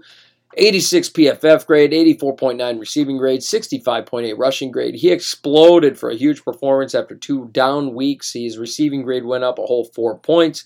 Uh, Nacua had a great game for, for the Rams this last week. Uh, just tore it up. I, you know, I like Puka Nacua. I think he's a good number two receiver. Alex Puka Nacua, number two receiver for the Rams. I think Matt Stafford's got his. Uh, I really, nobody could possibly have seen this coming. no, Nobody could have seen this coming, knowing that Matt Stafford was on the Felds, knowing no, knowing that there were other players that were on the demonstrate, and they would say, "Okay, well, what else can we do?" right. You know, this was a panic move uh, to get, the, you know, to say, "Oh, well, what's our demonstrator going to look like with procedure on it? Plus, how long is it going to take to load everything?" Well, I, Yeah. I, I think that, that Puka Nacua has been a, a special receiver for the Rams in such a way where he doesn't. I think he plays well with, with Cooper Kupp, and, and him and it's almost a one one A one B situation, right? Um, we're not there yet because you got to think Cooper, Cooper's been back for two weeks now, You, and, and both his weeks have been back. This is the He's first week since Cooper's been back that he's been good. eh, yeah, I mean, is he? Are So we I need- getting, I need to see. close? I need to see more. That's fair. That's fair. So basically, since Cooper's been back, he's one for three in my opinion. okay, that's fair. That's fair. And, that's Very not me, and, and that's not me saying that Puka's bad because Puka's been great. yeah, he's been. But he's he's this is the first week since Cooper came back that, that he's finally found a stride again. yeah, I Can agree. he keep it up? Let's see. Yeah, yeah, I and that's fair. I, I have that's one hundred percent fair. Number two goes to uh, the speed racer himself, Jalen Carter, the defensive tackle out of the Eagles for the University of Georgia, ninety-one point three PFF grade, sixty-two point seven run defense, ninety pass rush grade. Run defense dropped, but he only played 17 snaps this week. Now, mind you, Jalen Carter was number one last week on this list. He was number one. He drops down to number two, and our number one guy, uh, you know, moves up. Spoiler alert: Devon Witherspoon, the corner out of Seattle Seahawks. Jalen Carter drops down to number two uh, because he only played 17 snaps this week. Again, Alex, what do we talk about on the show? Availability and reliability. There it is. And Jalen Carter's only capable of playing 17 snaps in this game. I have questioned about his availability and reliability. But even down. even still, I mean, this is something we knew at draft time when when when, when Jalen Carter dropped to the Eagles and they took him before the Eagles even took him. Like, like oh no, Mhm. Eagles are about to take Jalen Carter. Yep. We're about to be in trouble, and Mhm. that's exactly what's happened. Jalen Carter's been a stud. He's been great when he's Absolutely. on the field. Great when he's on the field. I just don't know that Jalen Carter's ever going to wind up, you know, being a 17 game guy. Do you? But what we don't know is it um by design or Mhm. if it's because he can't do full games. Sure. We, we don't we don't know what we don't know because you see a lot of the rookies where like they they kind of limit their snap counts or they're not deemed the technical starter. We, there's a lot we don't know here. Right. But what we do know when he does play, this he's he's been incredible. hmm I like Jalen Carter a lot. Uh, when he's on the field, he plays well. When he's not on the field, the Eagles defense struggles. But I, I also, to be fair to the Eagles defense, they do have uh, some really solid defensive tackles on that field, right? I mean, they got the big boy down there, the big boy. You know who I'm talking about? I I mean, I used to- my I used- brains. yeah, your brain's I, I scrambled. used, I used to play uh, defensive tackle back in the day uh, when I was playing in middle school, and I noticed Thirty years ago. 30, 30 years ago. That, that may not be too far off, but the, pro- but the the point I'm trying to make is, you know, there are some people where, you know, the Detroit, you know, the, the defensive tackle position is compromised, and the other part of it is, oh, my guy is just able to get right in there. Mm, Yeah, well, and, and when the defensive tackle position is compromised, you get those nice linebackers, which are beautiful up there in, in Philly, and they, they get right in there. You are right. Uh, Philly's been getting away with murder on the defensive side of the football with that uh, University of Georgia defense that has just been, I mean, it's the, the Georgia Eagles at this point, right? I mean, the Right. Philadelphia the Philadelphia Bulldogs or like for a while, you had the um the the, the um Alabama Ravens. Yeah, yeah, yeah. It's it's kind of interesting. But number one, uh, we talked about a minute ago. Devon Witherspoon, the corner from the Seattle Seahawks out of the University of Illinois. This guy, 88.5 PFF grade, 90.2 run defense, 92.2 pass rush, 80.8 in coverage. He's the only quarter in the league with 80 plus in every single PFF category. Mm. Devon Witherspoon has been super special all throughout, man. He's killing it every step of the way, uh, just like Sauce Gardner was last year. He is our uh, heading up our rookie rankings this week. You know, I get that his overall PFF grade is not as high as Jalen Carter's. Mhm. Let's let's be real. There, his Yeah. offensive output is not as high as Jalen Carter's, or his PFF grade rather. But Devon Witherspoon, realistically, for the last several weeks, and, and from an availability and reliability standpoint, he's been the best defensive player that the Seattle Seahawks got. And guess what? Newsflash: top three corner in all of Oh. football. So oh, we're boy. right It's back got that. It's got that sauce written all over it. yeah, we're right back there. And and you know, Devon Witherspoon, we, we talked about it on last show. Devon Witherspoon shut down the University of Michigan, right? Shut them the hell down last year, and everybody was like, Oh my god, what's going on? Why is Illinois so good? This kid is special. Devon Witherspoon takes number one in the rookie rankings and uh, beats the brakes off of everybody else on this list winds up moving up to number one. We'll see if Jalen Carter can fight back, or Puka Nacua can get there, or Jalen or C.J. Stroud even could wind up moving up the list. I want to see if Stroud can do his his wonders against Carolina this week. We'll see what happens. But Devon Witherspoon winds up as number one, and that is our rookie rankings around the league. Now, folks, we're going to take ourselves a quick break. We're going to breathe for a second, grab ourselves something to drink, maybe eat a little pizza here, and we'll be right back right here on the Outside Blitz. At It's Your Time Massage, you get all the benefits of one of the larger massage chain parlors, but in a more intimate and personal setting. With four years' experience, massage therapist and owner Amanda Yata's goal is to help people in a natural way, offering Swedish, deep tissue, pregnancy, aromatherapy, and sports massages. You will feel better and have more energy in just one hour. It's Your Time Massage is offered in home, Amanda's or yours, with the rates ranging from $55 to $130. You get professional quality at an affordable rate. Contact Amanda today at 313 686 4347 or online at iytmassage.com. It's Your Time Massage, a natural way to improve your well being.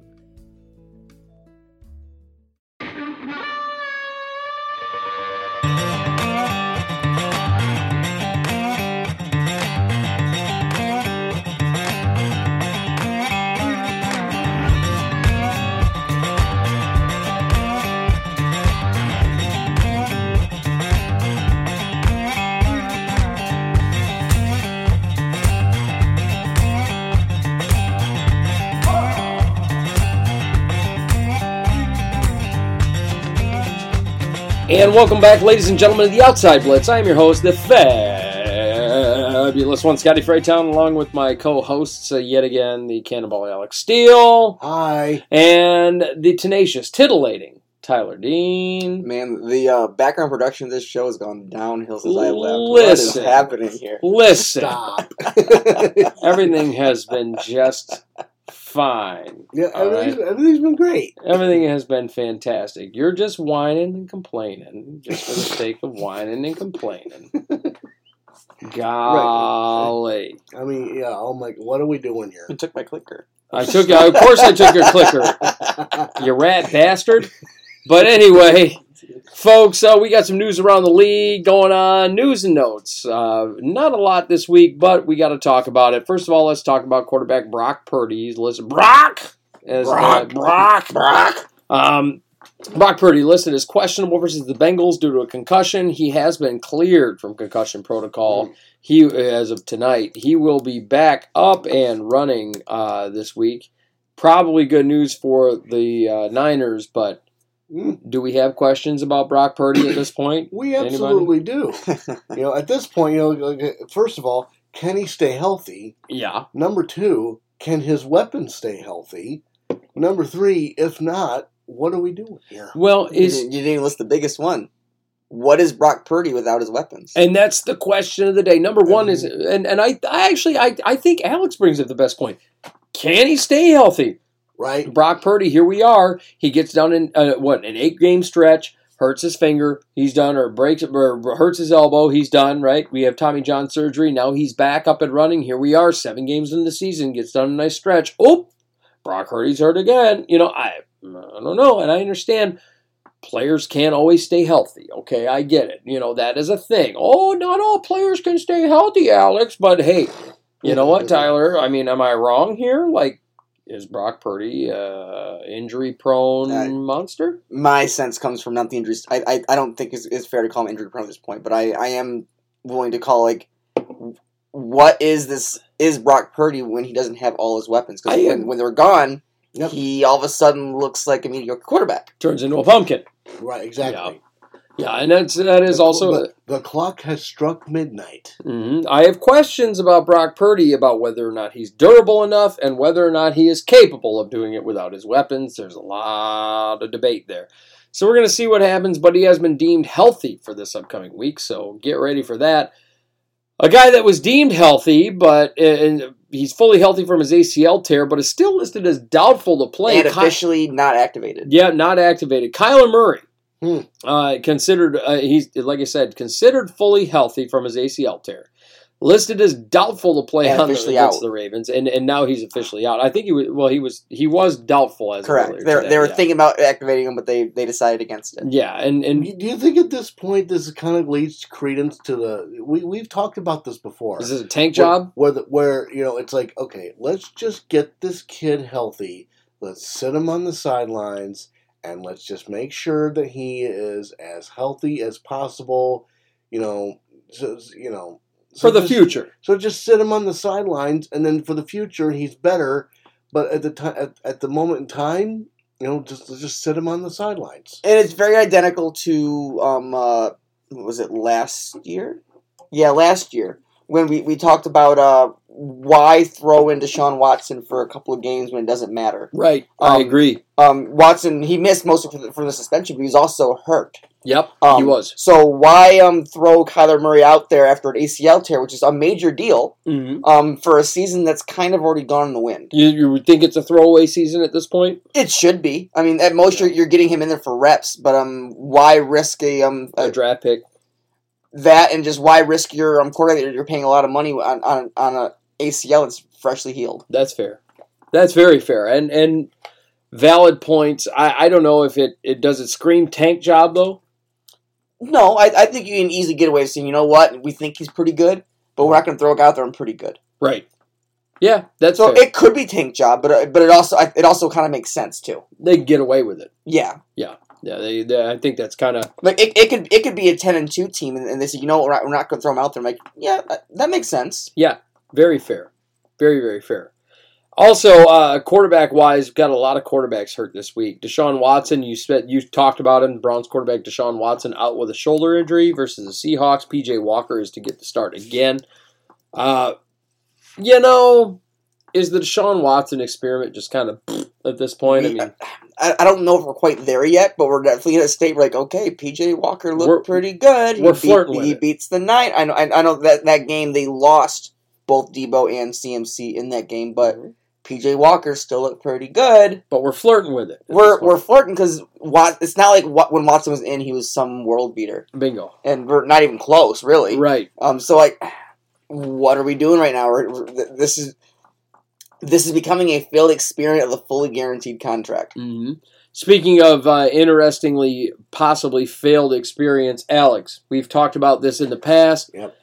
Panthers head coach Frank Reich says ahead of his matchup with the Texans and rookie CJ Stroud, he says, We got the guy that we wanted when speaking about Bryce Young. Oh boy. Um, do you think that the Panthers got the guy they wanted in Bryce Young?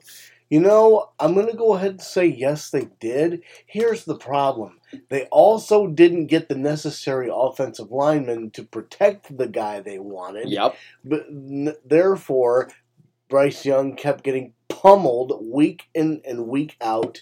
And, you know, so it's like, yeah, oh, yeah, they got the guy they wanted, but, you know, he's not going to give it pay any dividends this year because he has no offensive line to protect him. He has no offensive line to give him throwing lanes to throw. Again, because he's five foot nothing.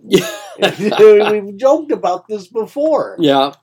You know, No, so- no, it, it just it's one, of, and I agree with you. It's one of those things where you need the interior offensive lineman to be able to open up those throwing lanes the very same way that they used to do it in New Orleans with Drew Brees, right? Drew Brees used to have those guards and centers kind of opening up throwing lanes for him because he wasn't the high, the largest quarterback. He, he didn't have the biggest stature in the world.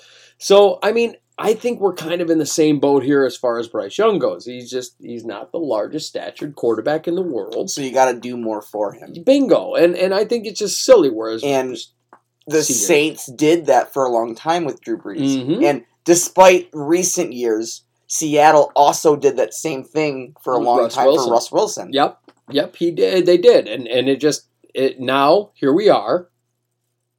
You know, I mean, it, the certain teams just don't understand how it works, and and that's the problem. You go, you really C.J. Stroud was what he's what six five. Mhm. I mean, he's a big quarterback.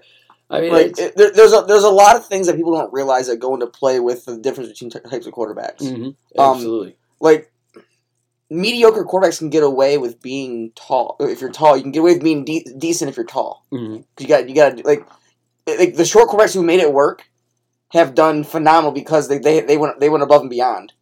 Yeah, I agree. Like guys like um like Big Ben or Yeah. uh, Peyton Manning. Um, I even throw like Joe out there because he's like six five, six six. He's Those- Those tall guys Yep. um get away with a lot because they can just see. Although Joe Joe Flacco did have a neck about the size of a giraffe. Right. fair, I don't know. if Well, you noticed well, that. it wasn't it wasn't as bad as that uh, that uh, Houston quarterback that one time. Uh, I, I forget what his name was. Oh God, from last year. Yeah, well, uh, but you know, he basically yeah he basically looked like Jeffrey the giraffe from Toys R Us. I know Yeah. you're talking about too. I just can't think of his name. Right, but we The- all, the- we all know what you're talking But about. but then then you got Peyton Manning who um who basically stored every completed pass in his forehead. Yeah, yeah. It just his his forehead just expanded over time. yeah, Yeah, exactly. yeah. I I just um I don't know. I I, I think it's kind of kind of an interesting situations over there. I, I don't think it, they they got the way I wanted in Carolina, but it, maybe it's just me. Uh, next up. You know, speaking of, we, we talked about the Saints, we talked about Drew Brees. Let's talk about the Saints some more. Saints wide receiver Chris Olave arrested for reckless operation of a motor vehicle. Oh dear. Uh, do you expect Chris Olave to suffer any degree of uh, repercussions here? I mean, does he get Not suspended? really. Not no. He might get fined, but Yeah. but what, what the funniest thing about it is, did you see the uh, the audio from that arrest? No. Um, right away. Did you see this one, Alex? I did not. Um, he there- there's a, there's a video clip of they're talking about him, and uh, he's Also, just real quick, giraffe neck quarterback was Davis Mills. ah Okay, yes, yeah. Yeah. but uh, they're talking. He, they, they they pull him out because he's going like he's going seventy to thirty five, which is oh, a no no. Jesus Mhm. Christ. But it, it going double speed limit. Thirty five is a residential area. Right. Right. He gets out. He goes, and Chris goes, uh, man, you know, you know, I, I play for the Saints, right? Uh, Oh and, and, the, and the cop goes, and the cop goes, and oh, God. Right. Oh, God. It gets to the point where it's like, okay, we get what did you play with for these NFL teams. Who Cow's like, a Cow's crap? like, Cow's like, cool story, bro. Yeah, nobody cares. But this- My, my favorite thing was like, the cop must be playing against him this week. Yeah. I'm going to arrest the fuck out of this motherfucker. Fantasy football, baby. Oh my god. Yeah. But no, I I don't expect much to come from it. I think he'll deal with his his, his small legal issues. He'll he'll do his fine, pay his, his bail wherever it is. Well, and we saw Jordan. Addison kind of do the same thing earlier this year, and, and we expected him to get arrested and all that, and, and get suspended and all that shit. It did not happen. So there we are. Jordan Addison gets away with it. So does Chris Olave. So what else is new? Uh, wahoo for that. Uh, next up, the Lions wide receiver Marvin Jones says he's stepping away from the team. He was later released by the Lions due to a family issue. Alex, as a Lions fan, are you concerned at all about this? it, it just it just goes to show that Marvin Jones was a bust when he played Well, for us years ago. Hold, no, hold on, hold on, hold on, hold on. I I'm not even willing to go through a football stance on this. I mean, we're, we're talking a guy who lost an infant child two three years ago, That's Okay. fair. um, and now he's leaving for another family issue. Like I, my heart is kind of broken right now in the Alright. sense of like. He, he lost an infant child and he still played football. Yeah. What is going on right now? He's stepping away. Like Right. I'm, I kind of gives me these weird chills. Yeah. But Marvin Jones did get paid a lucrative contract from the Lions. He gets released by the team because of these issues. I mean, is it was it a waste of time for the Detroit Lions to go out and seek this man out? to bring him back. Yeah.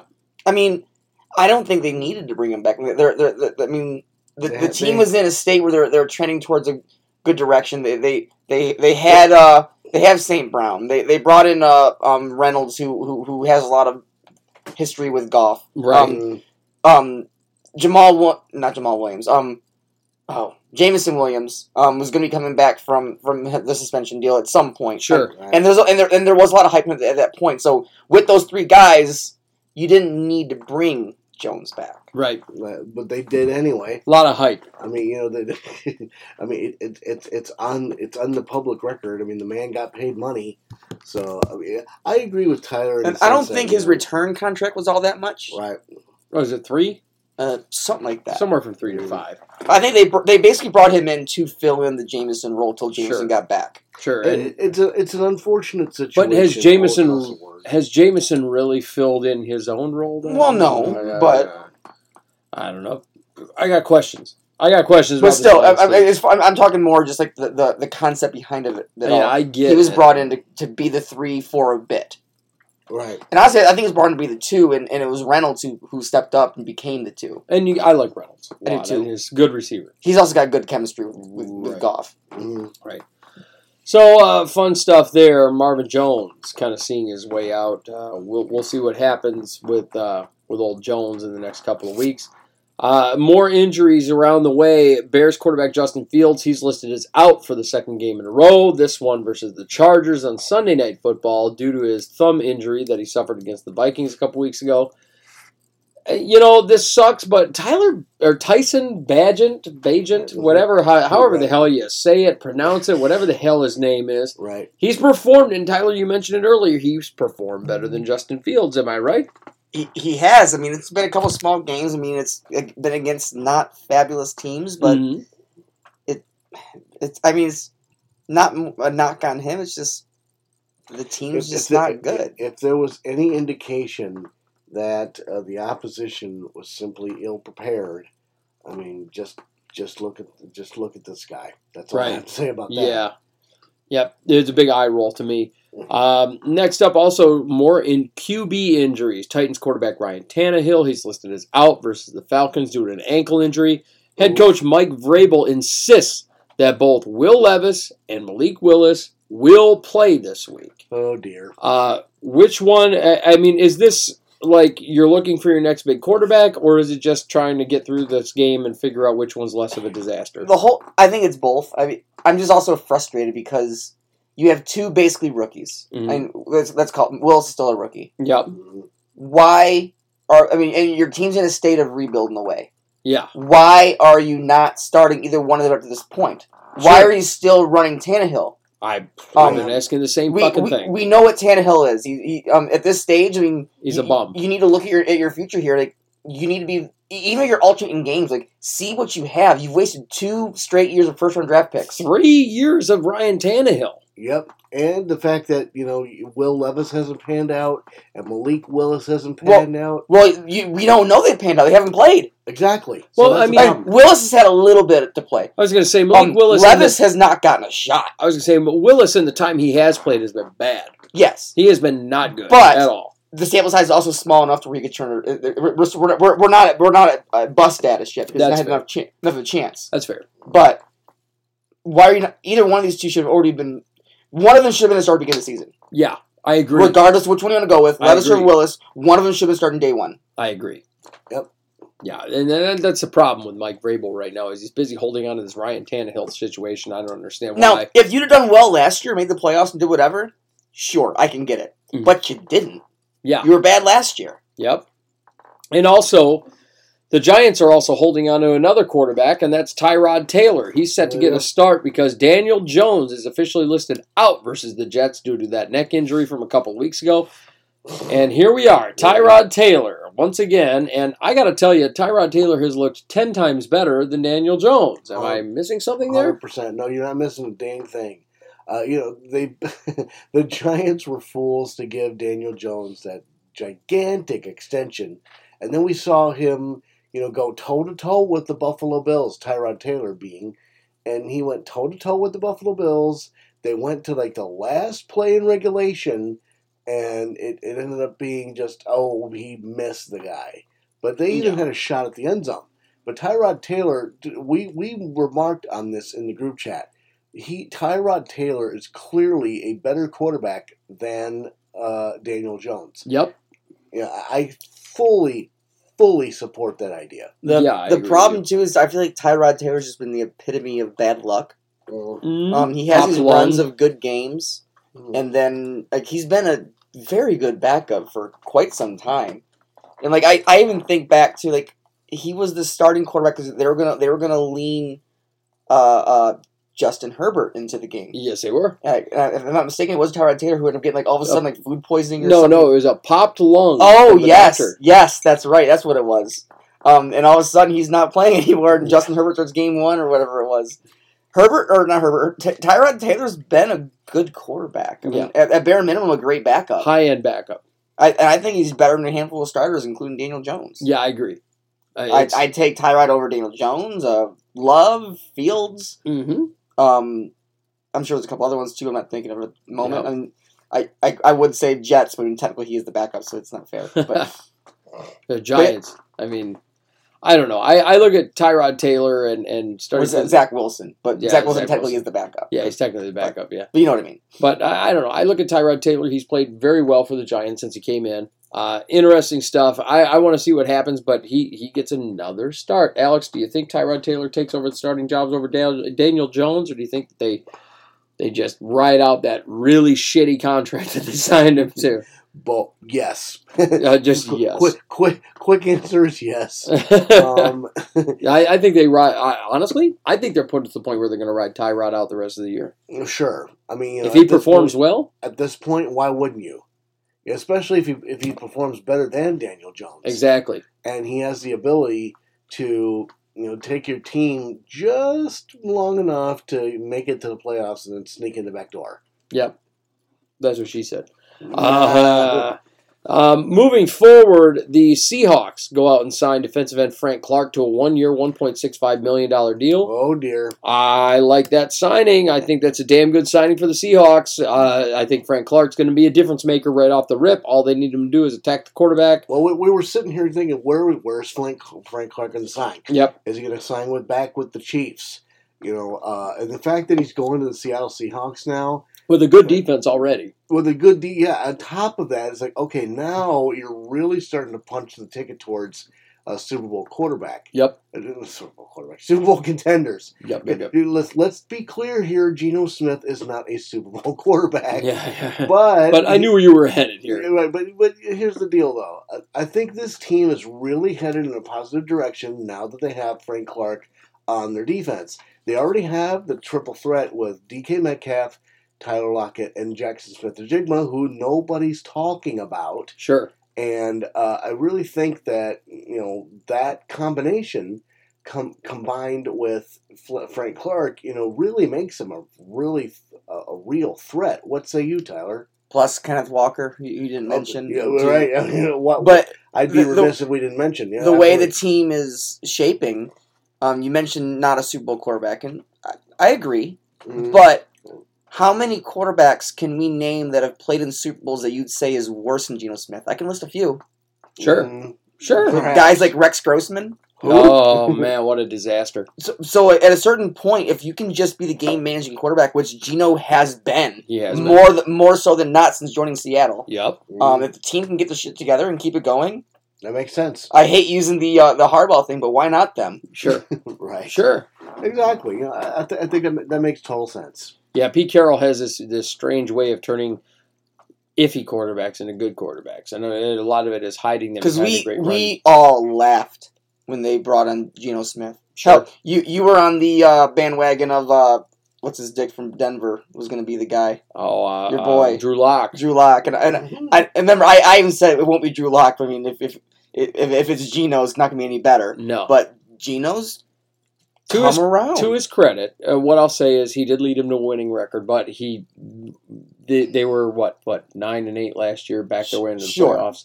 but no one expected them to get anywhere close to nine games. Sure, yeah, that's But that's G- be- Geno's still outperforming anything what we expected him to do Yeah. in Seattle. yeah, yeah. And if, if they keep making these moves like this, I don't know. Mm, could be a thing.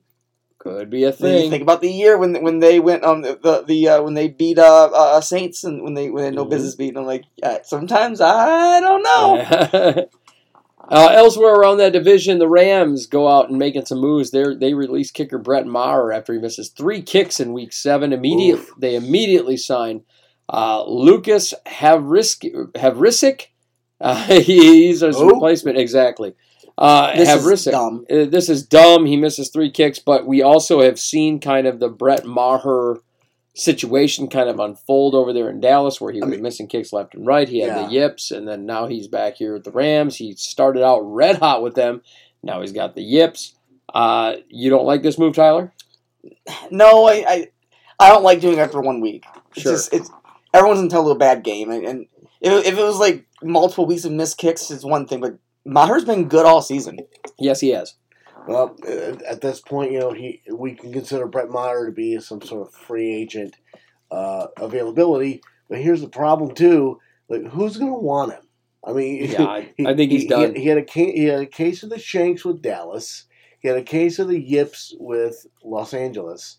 So at this point, it's like, okay, the guy has a bad track record of of making field goal kicks. I mean, you kind of need your kicker to be able to do that, right? Mhm.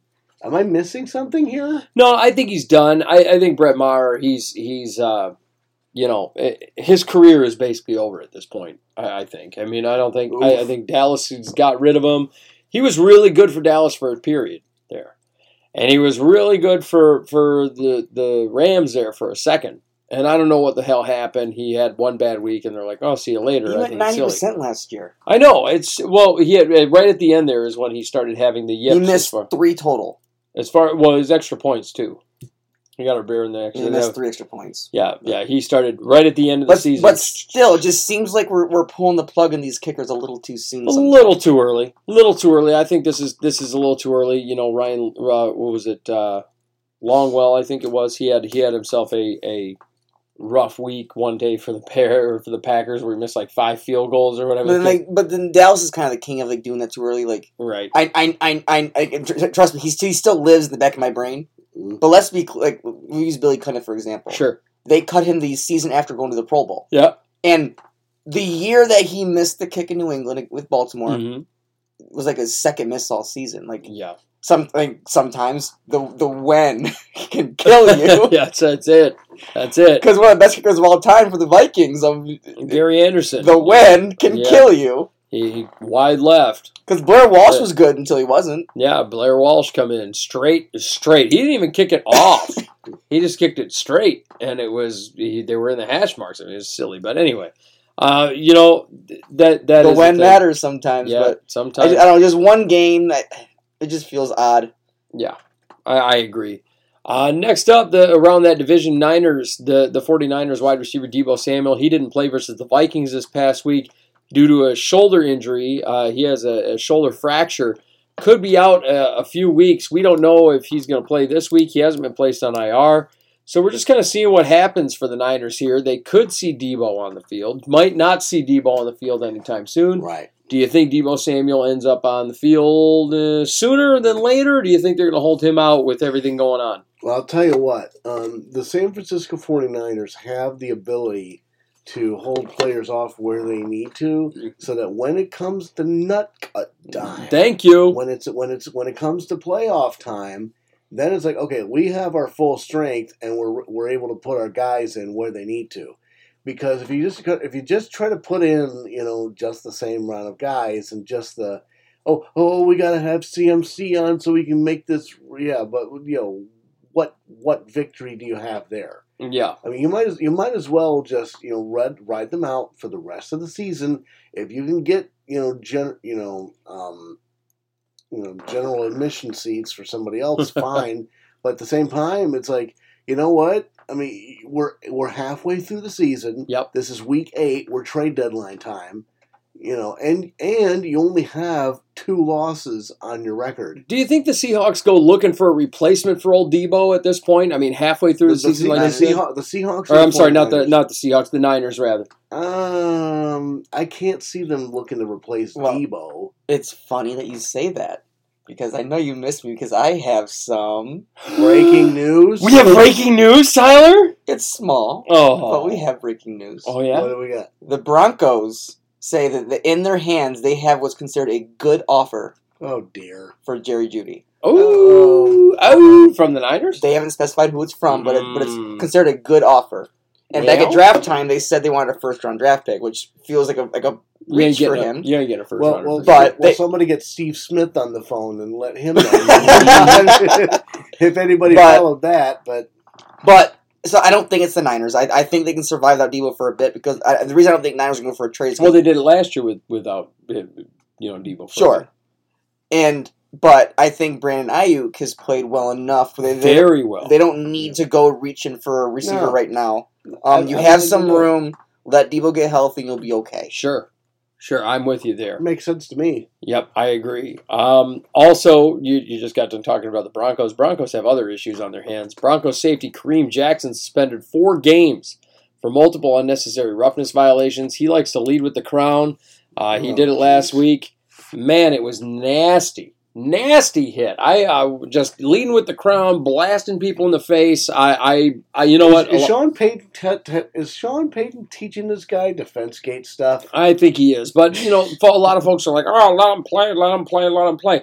You know what? No, I am on the other side of the fence here. Look, helmet to helmet. You know the rules. You don't bring your helmet into it. You don't throw your crown and your helmet at a guy. That's just what it is, right? Am I am I missing No, something? there? 100%. No, hundred percent. I, I mean, that is what it is. You want to play the game? Don't leave with the crown on your helmet, you dumbass. So there's that. Uh, elsewhere around that division, the Chiefs linebacker Nick Bolton, he's going to need wrist surgery. He's set to miss two months, so the next eight weeks. Oof. Uh, yeah, he won't be back for the next several weeks. The Chiefs, uh, you know, Nick Bolton's sort of a quiet heart and soul kind of guy for, for that Chiefs defense. He's been very good for them.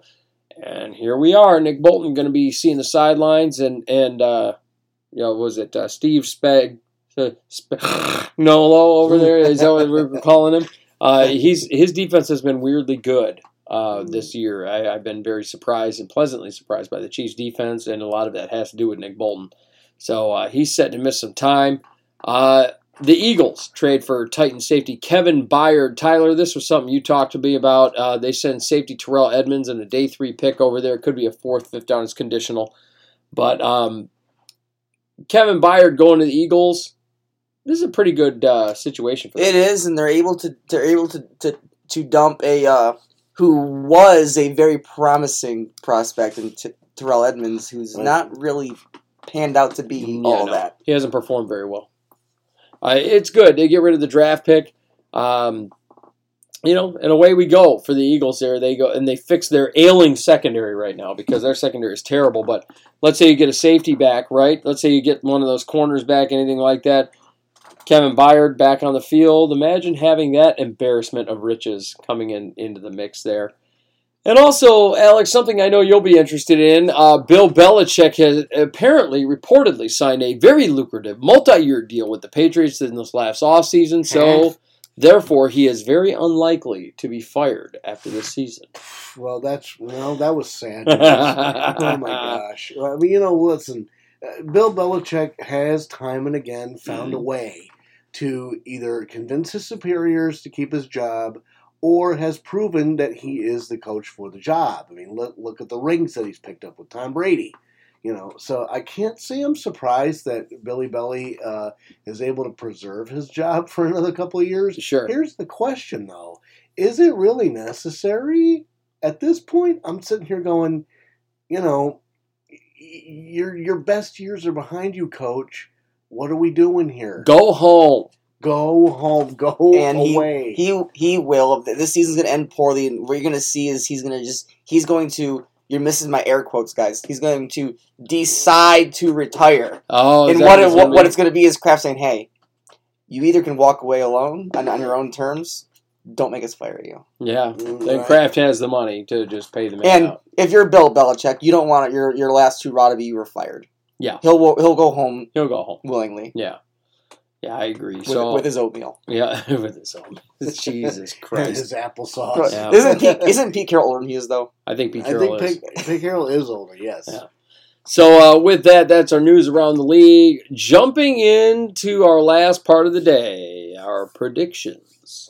Oh yeah. Our predictions. And as it currently stands right now, prediction wise, I am 66 40 and 0. Alex is 66 40 and 0. And the bootleg better sitting at 58 48 and 0. and and you get a little celebrity shot of the reigning, defending, undefeated picks champion of the world, Tyler D. Now listen, the the reigning defending champion is me right now. Well, I was I was way ahead before I, I had step the show. Oh, oh really? Well ahead enough. Okay. I had a ten game lead, so I'm still the reigning, defending, Oh, undefeated. Do you claim that? You Okay. claim that now? Uh huh. Sure you do. Sure. But um, coming into to uh, picks time, look, we're we're talking uh, week eight in the NFL. Um, Trade deadline. trade deadline right around the corner. It's Halloween. looming. Yep, Halloween. I hope everybody has a good Halloween. But folks, week eight in the NFL. Let's jump in. Here are our predictions for week eight in the NFL. Starting out, first of all, we all Thursday night football, Bills and Bucks. Uh, we all went with the Bills here. That was not a question. Well, here's the thing about this, though. I did not anticipate that the game was going to be as close as it was. No. Tampa Bay had the ability to, you know, come into come into the front and really take this game. And the fact of the matter is, the Buffalo had, especially since we were playing in Buffalo, had no business having that game as close as it was. Yeah. So do you really think that, that Tampa Bay is the, is one of the real deals in the AFC, in the NFC South? Yeah. No. no, I you know I, I think that you know we, we talked about it a little bit. Um, you know, in Thursday night football, I think that a lot of that Baker Mayfield magic is gone, and uh, we agree. We we're all kind of in agreement. Baker Mayfield, kind of a bum at this point. Yeah, yeah, that that's kind of all it is. Next up, starting out with the Jets and the Giants. Uh, you know what? I Battle at the Meadowlands. yeah, battle at the Meadowlands. No Danny Jones, but I don't know. I have this. I'm going with the Giants. Mhm. That's right. I mean, it makes sense. I mean, this Tyrod Taylor cat is definitely a better quarterback than Daniel Jones by a large margin. Having said that, uh, I don't know what Sauce's sta- what Sauce's stance is, but I'm going to go ahead and go with the New York Football Jets. Ooh. You know, but you know, I think there's something about this Jets squad with Aaron Rodgers sitting on the sideline coaching Zach Wilson. You know, they are definitely a different team than they were last year. Um, so you know, even even though he's injured and just sitting on the sideline, know, Aaron Rodgers is still proving to be a, a commodity on the sideline. What say you, Tyler? I, you know, congratulations to the Jets for having an extra home game despite being on the road. But uh, um, in the battle in the battle of the Meadowlands, I think I, am I'm with Scott on this one. I, I think right now Tyrod Taylor's playing some damn good football, and he's going to Yeah. keep that trend going. I think the Giants going to win this one. Yeah, For sure. That's that's kind of where I'm at here. Next up, Jags and the Steelers. You know, the the Steelers are one of those hit or miss kind of teams. Uh, Boots took the Giants in the last one. He's taking the Steelers in this one. You know what? For me, I disagree. I'm taking the Jaguars in this one. Me too. I think really uh, Trevor Lawrence really starts to come in on his own. Yes, there's the question of the knee injury, but at the same time, I mean, you know, Jacksonville really has uh, the tools that they need. Calvin Ridley, Travis Etienne, Doug Pederson. They have the they have the necessary tools to take the AFC South and perhaps have a deep playoff run. So I'm going to go with the Jags. And, and, and, you know, the Steelers, granted, I mean, they're not necessarily the steel curtain that they used to be. But, you know, it's not going to be easy. I don't, I don't, I think it's going to be a low scoring game. But at the end of the day, it's the, it's the Jaguars game to lose. Yeah, definitely. Um, and I, I feel like, I mean, the Steelers have been kind of accidentally winning games, I feel like. I agree with that. They've been wholeheartedly. backing their way into so many wins, and it's almost frustrating. Yeah. Um, right. But while and we mentioned earlier, Jacksonville, however, is quietly on a hot streak, and I, I don't see that ending anytime soon. I, I think the Jaguars are going to take care of business by by at least by at least eight. Yeah, and I think the Jags are legitimately on a hot streak as Yes. opposed to, you know, I mean, they've There's been no, there, well, I say quiet because no one's talking about it. Right, but it's legit. That's Yes. the thing about it. It's legitimate. So, uh, yeah, we're, we're all going Jags here other than Boots. Uh, next up, we got the Eagles and the Commanders. This one to me is a no brainer. I'm going with the Eagles here. Not so fast, my friend. Ooh. Now here's the deal. Uh, this is a division game. Are you putting your balls in the wheelbarrow? Yes, I am. Oh boy. In an attempt to try to take the lead, and because I have him in fantasy, quarterback Sam Howell will give the Eagles just enough of a problem to squeak out the victory. Yeah. Here's the deal. Uh, you know, the Philadelphia Eagles are not the team that we think they are. You know, their defense is not as powerful as we think they are. So I honestly believe that when when it when it comes to nut cutting time, again, you got to put that up there.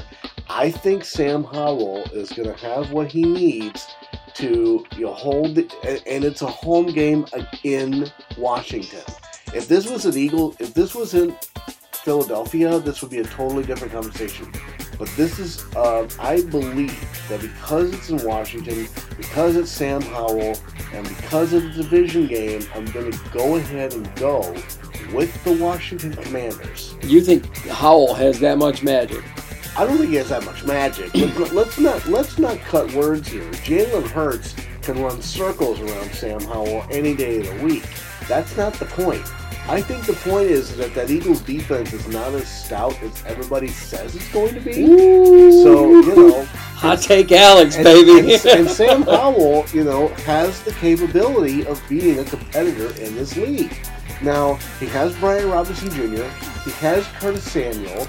You know, he has you know various weapons. I mean, granted, they're not huge weapons, but I think the Eagles are going to make enough mistakes to allow the Washington Commanders to take advantage of the situation. Um, Uh, Tyler, okay. Um, are, are you going to go with the commanders here? I think you might see a 50-yard tush push. I I think the Eagles are gonna crush the Commanders. Really? Yes, I do. Yeah. Um, I mean, how funny would it be if they do like a like a fourth and one tush push and he and Oh my and, and, and Hurts He just breaks through the line and runs? Loose. Just burns him. It, it, it, it couldn't have it couldn't happen to a Hurst team. Right. Jesus. Um, I don't know. I feel like we, we talked about we've talked about Vienna in the past, sure. and I feel like he's being exposed as not being the guy I stage. so. I, I think a lot of this this more so falls on Rivera. Yeah, I Ron, really do. Riverboat Ron. Sure, Yeah. But think it falls we talk about but if Bieniemy was the guy that that you always thought he was, this offense would be looking better than it is. I think a lot of that, like I said, has to do with Riverboat Ron and the way that Ron runs his football. What I team. see is, is, is an OC who has no initiative to make the team better. But Eagle, Eagle, Eagles by 14. Okay, I mean that that, that make that's that makes sense. Oh boy. Uh, next up, Rams and Cowboys. You know, this one might be a lot tighter than a lot of people think. I'm Oh, yeah. still going with the Cowboys. You know, I'm gonna go ahead and go with the Cowboys too. Here's the deal though.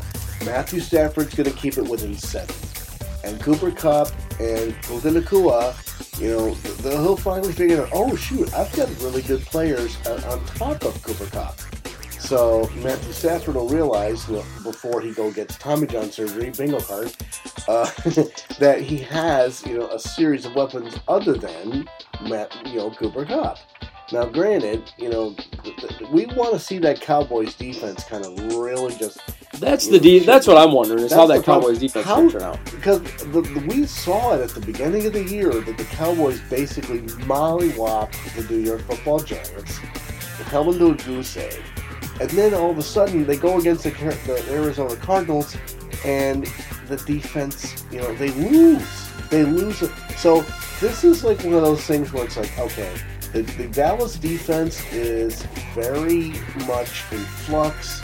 We don't know what they're capable of. You know, are they really going to come back to form? Or No corners. No corners. Well, yeah, I mean, you know, ever, ever since um, you know Diggs went away, ever since Diggs got knocked down for the season, they haven't been the same since. So you know, And they won't be because the Rams oh, are going to take this game. Oh. you know, I, I never would have thought that that would make sense. 150 out of Co- out of Cooper and Nacua. You think both of them? Both of them. Oh boy. Hot takes, baby. Hot takes. Uh, and and the Cowboys come in hot across the board, other than with Tyler. Um, next up, Vikings and the Packers. Look in Lambeau. I know the Packers have a dirt hole, disgusting piece of shit field over there in Lambeau. This Let's is just well be real. documented. well documented.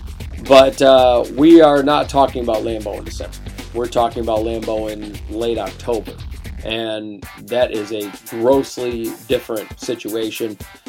I'm going with the Vikings here. I, I think the Vikings are prepared for the regressing Jordan Love. Uh, Boot says Jordan Love has regressed. Uh, Alex, who you got? I 100% agree. I, at this point in time, uh, Jordan Love is who we thought he was, which is not Aaron Rodgers, not Brett Favre. You know, he's really he's he's proven to be you know this guy that really isn't up to snuff, and the record shows it. The football play shows it.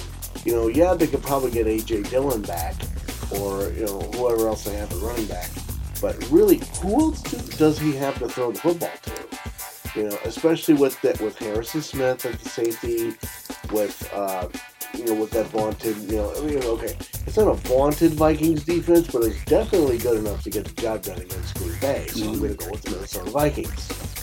Uh, I'm going Vikings here too. You look at the last three weeks of the Packers, one of them being a bye. They lost to the to the Broncos and they lost to the Raiders. Yeah, Yeah, how do how do you lose to the Denver Broncos in this league? bingo. How? Yep. How? I mean, well, I mean, Dallas lost the Cardinals, but Well, again, how? wow. Vikings Vikings get the job done here. Yeah. Right. Next up, we're looking at uh, Titans and the Falcons. Uh, Arthur Smith returns home. Boot says the Titans. He thinks that there's going to be some uh, bad blood here. I don't think that's the case. I think Falcons all day over the Tennessee Titans with their bad quarterback situation over there.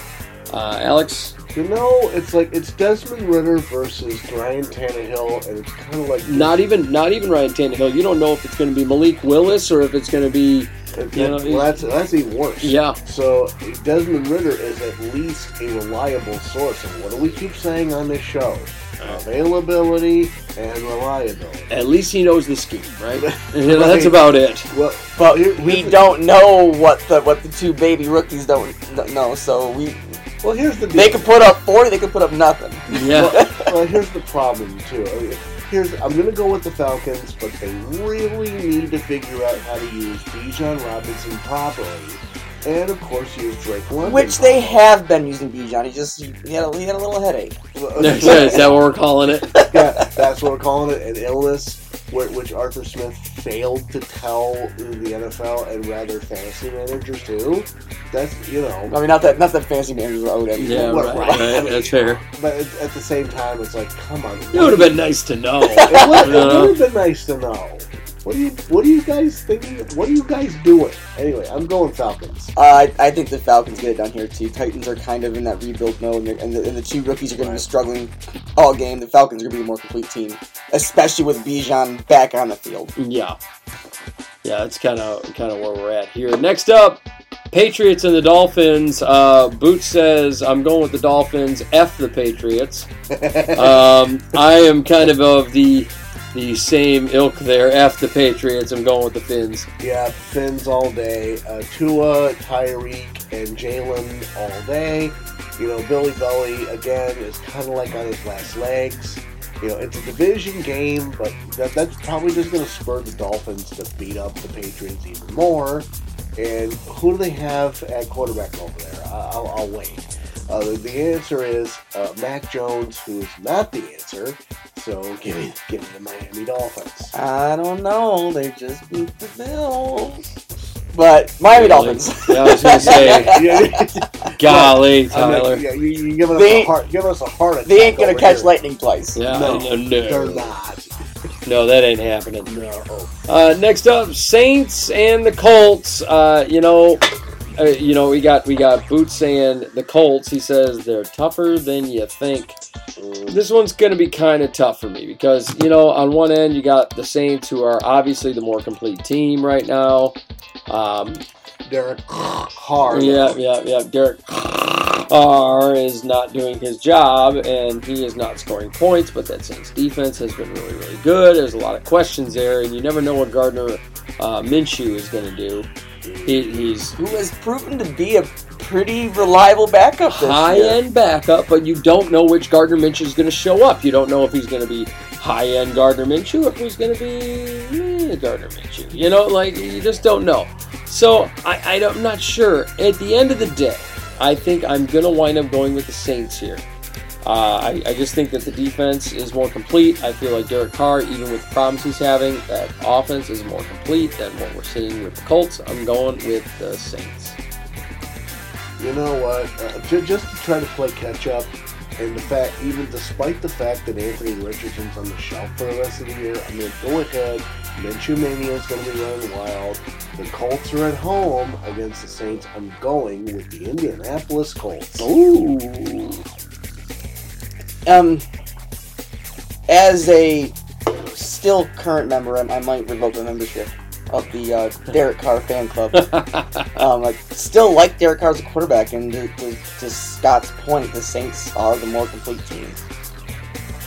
But, But but, the Saints have been the kings of finding a way to lose. Oh, and they're going to do that again. The Colts are going to win this game. Oh, stealing defeat boy. from the jaws of victory. Yeah, that reminds me of something else. that's where we're headed.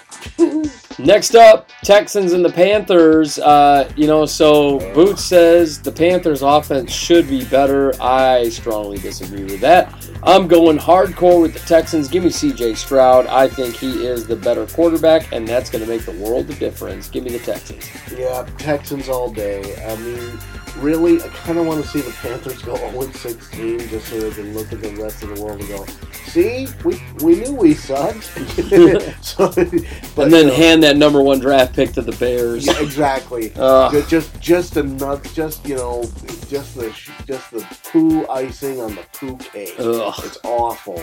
It's just a, it's just a disaster. I'm gonna go with the Texans. You know, I'd love to hear them go 0 16 and then them still say, you know what? We feel really good about taking Bryce Young over CJ Stroud. Jesus Christ. Jesus. Uh, Texans, easy, easy money. Texans. the, yeah, the, yeah. The, the hubris that is, that's involved in that statement is- Yeah. is, out, outstanding. It's it's pretty incredible. Next up, Browns and the Seahawks. Uh, Boots says he takes the Browns based solely on their defense. I'm not so sure. I'm going to go ahead and go with the Seahawks here. I think the Seahawks, even though that Browns defense is banging, I have a feeling that Geno Smith is going to have himself a decent day. I'm going Seahawks. Well, here's the deal. Uh, you know, the Seahawks barely, barely lost against the Cincinnati Bengals, but this is like one of those deals, again, where, you know, the Cincinnati Bengals were not at 100%. You know, so I really think that, given the fact that Geno Smith has that triple threat at wide receiver, and let's not forget Kenneth Walker the third. Mm-hmm. Yes, it's, I think it's going to be a really, really close game. The Seahawks are going to find a way to come out on top, so I'm going to go ahead and go with the Seahawks. Yes, sir. As good as the Browns defense has been, I feel like the Seahawks are starting to build some momentum here. And I think that's going to continue this week. I think they're going to squeak by this one. Seahawks. Seahawks. Yeah, buddy. Next up, Bengals and the Niners. Uh, oh, oh, oh! I, I forgot Yeah. down Alex. It's my fault here. We did the- the- Bengals and the Niners as Scott's catching up on his. Yeah, sorry, I'm Um, telling the. Niners are at home. Um, they're coming off the uh, the big loss to the to the, to the Vikings. Could potentially be a Super Bowl matchup if, if, if everybody plays the cards If, right. if Bengals figure their shit out, maybe. I don't know. Right, Uh, you know, the Boots takes the Bengals. He says San Francisco quarterback concerns and injuries on the defense. I'm sort of kind of seeing that here. It, it could be a Super Bowl matchup, but I, I don't know. I, I I going with the, the Bengals here. I, I really do think the Bengals are are the more complete team. You know, Joe Burrow starting to move forward from his injuries. I'm going with Bengals. Yeah, I'm going with the Bengals as well. I'm really hoping that Tee Higgins has a, a, a come out performance, and that's just because I have him on fantasy. Sure. But I I really think again, that you know the Cincinnati Bengals seem to be the more complete team. And let's not forget, Brock Purdy was exposed as a an elite game manager and nothing else. Oofa. Yeah. Well, so, it's, it's all Burrow is too. He's had a, Really? he's had a stunt team. When's he, when, when has he not had a good team? Herbert's a better quarterback. I, I, I- I'll die on that landmine. Well, I mean, you know, Questions, Justin Herbert. Yeah, I mean, Herbert's you know, never had a good team outside of Ekeler. That that makes sense. look, Well, Keenan that's not, that's fucking not good. fair. Because Keenan your Allen's Keenan pretty Allen's been good, good. yeah. We're and Mike Williams broke a thousand. But I still, I still think that Burrow's always had an elite team around him. Yeah. Well, We're just comparing apples to oranges. He's only been he's only been in the league for three years.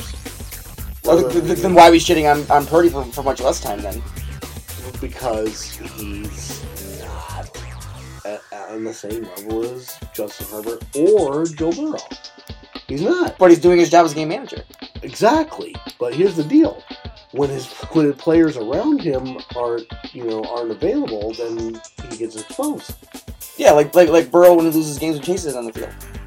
I don't know about that. Burrow's won games without. I'm no, I'm I'm, in, I'm intentionally reaching right now. You're just being an asshole. I'm like, wait a But- minute. But my I, I will stand by the fact that I feel like Burrow has never had to work too hard because he's always had a really good team. That's fair. He's always Okay. he's had Chase. He's had Higgins. Um, Right. Ty, Tyler Boyd's the best number three in the league. Joe Mixon. Um, Joe Mixon. Yep. Um, but that, that's my only point. But I am taking the Bengals here. I, I think there's a lot going on with the Niners team. Now let me get this straight. You went Joe through all that just to take the Bengals. Yes, because D- Motherfucker. Deebo's out.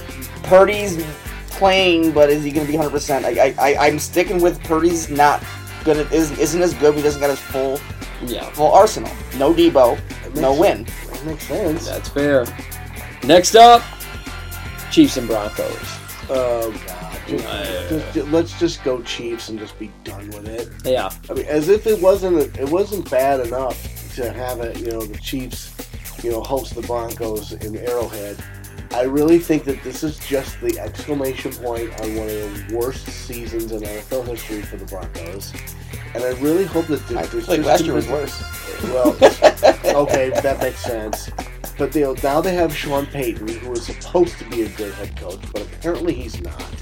And I, I'm just I'm just looking for the train wreck to com- continue down the line, to have Russ Wilson continue to cook us spaghettios and spam. I'm going Chiefs all day, and it's going to be by 21. yeah. I'm going Chiefs. Two sores, boots. Tyler, who you got? No, I'm, I'm taking the Chiefs here too. But um, this there is always that one game every. year. It's not this one. There's always that one game every year where Chiefs like drop this random game to someone they like have no business doing it to. Oh, it's a track. It, it's like it's one of those kind of games where it's, it's Broncos aren't the team. They're not good enough to get tracked. Yeah, No. th- th- this is not the track game. No. No, no, no.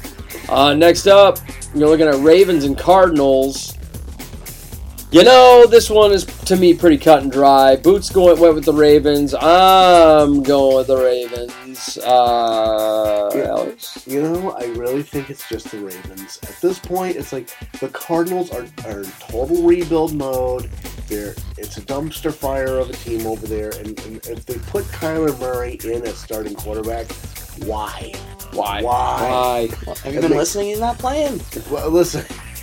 well, that's even worse. You, know, He- got- he's not. He's not going to play this week. But but you got Josh they- Dobbs. You got Josh Dobbs over there, and really, with Lamar playing as good as he's been, if they can keep that momentum going, you know, it's Ravens all day, especially in the desert. And they're talking about Cardinals being in, in sell mode at the deadline here. Zaven Collins possibly on the move. We're going to see, which is interesting because they just drafted the guy not too long ago. So, what else uh, are we going to run into? Tyler, who you got? Uh, I'm taking the Ravens here. I, I, I- I don't think this is the game they drop, but I, I also just know that my team likes to play down at stupid times. um, so I, I have this weird omen that this is going to be like a like going into half times we make 14-10 Yeah. or 10-10. Something silly. And, and the second half of the game we'll turn it back on. That's just they Ravens and Steelers both do this. They like just playing down. Like, like we're gonna play where our opponent is today. yeah. And Yeah. so I, I, I hope they just keep keep keep the gas and, and continue the momentum from last week against the Lions and just and just keep keep it going. But Sure. And I, I like to hope it's going to happen, but let's see if they can keep that trend. Yep. Uh, next up, Chargers and the Bears. I'm going Chargers all day. This isn't even a question to me. Bustin Fields is Bustin Fields, and it's not even going to be him. It's going to be Tyson Bagent. Who? Exactly. Uh, I think he's a bum. I'm going Chargers, and uh, Boots says he's going with the Chargers as well. He says just don't charge her. Exactly. So- Charge as long as Chargers aren't going to charge her, you know, this is definitely the Chargers going to lose. Sure. They're in Los Angeles, and it's the Chicago Bears. I mean, you, you have no reason to drop this game to a team that's this bad. You just don't. If they lose, I'm, brand, I'm, I'm blaming Staley regardless of what happens in the game. One hundred percent. That's a great point, Tyler. If Herbert could go 0 for 40, I'm blaming Staley. Yeah, no, no doubt, no doubt.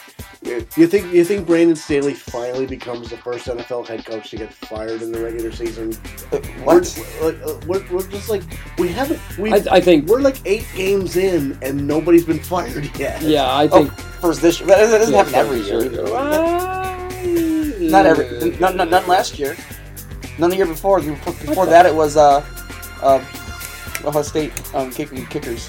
Oh yeah, yeah, Urban, all Urban, Oh god. all Urban. Um, no, Staley will probably finish the year. I It takes a, it takes a lot to get a No, mid-season he- done, Yeah. they- yeah, but he needs to go. He needs to go. yeah, so we're on the same page. Yeah, Chargers on for me as well. Yeah.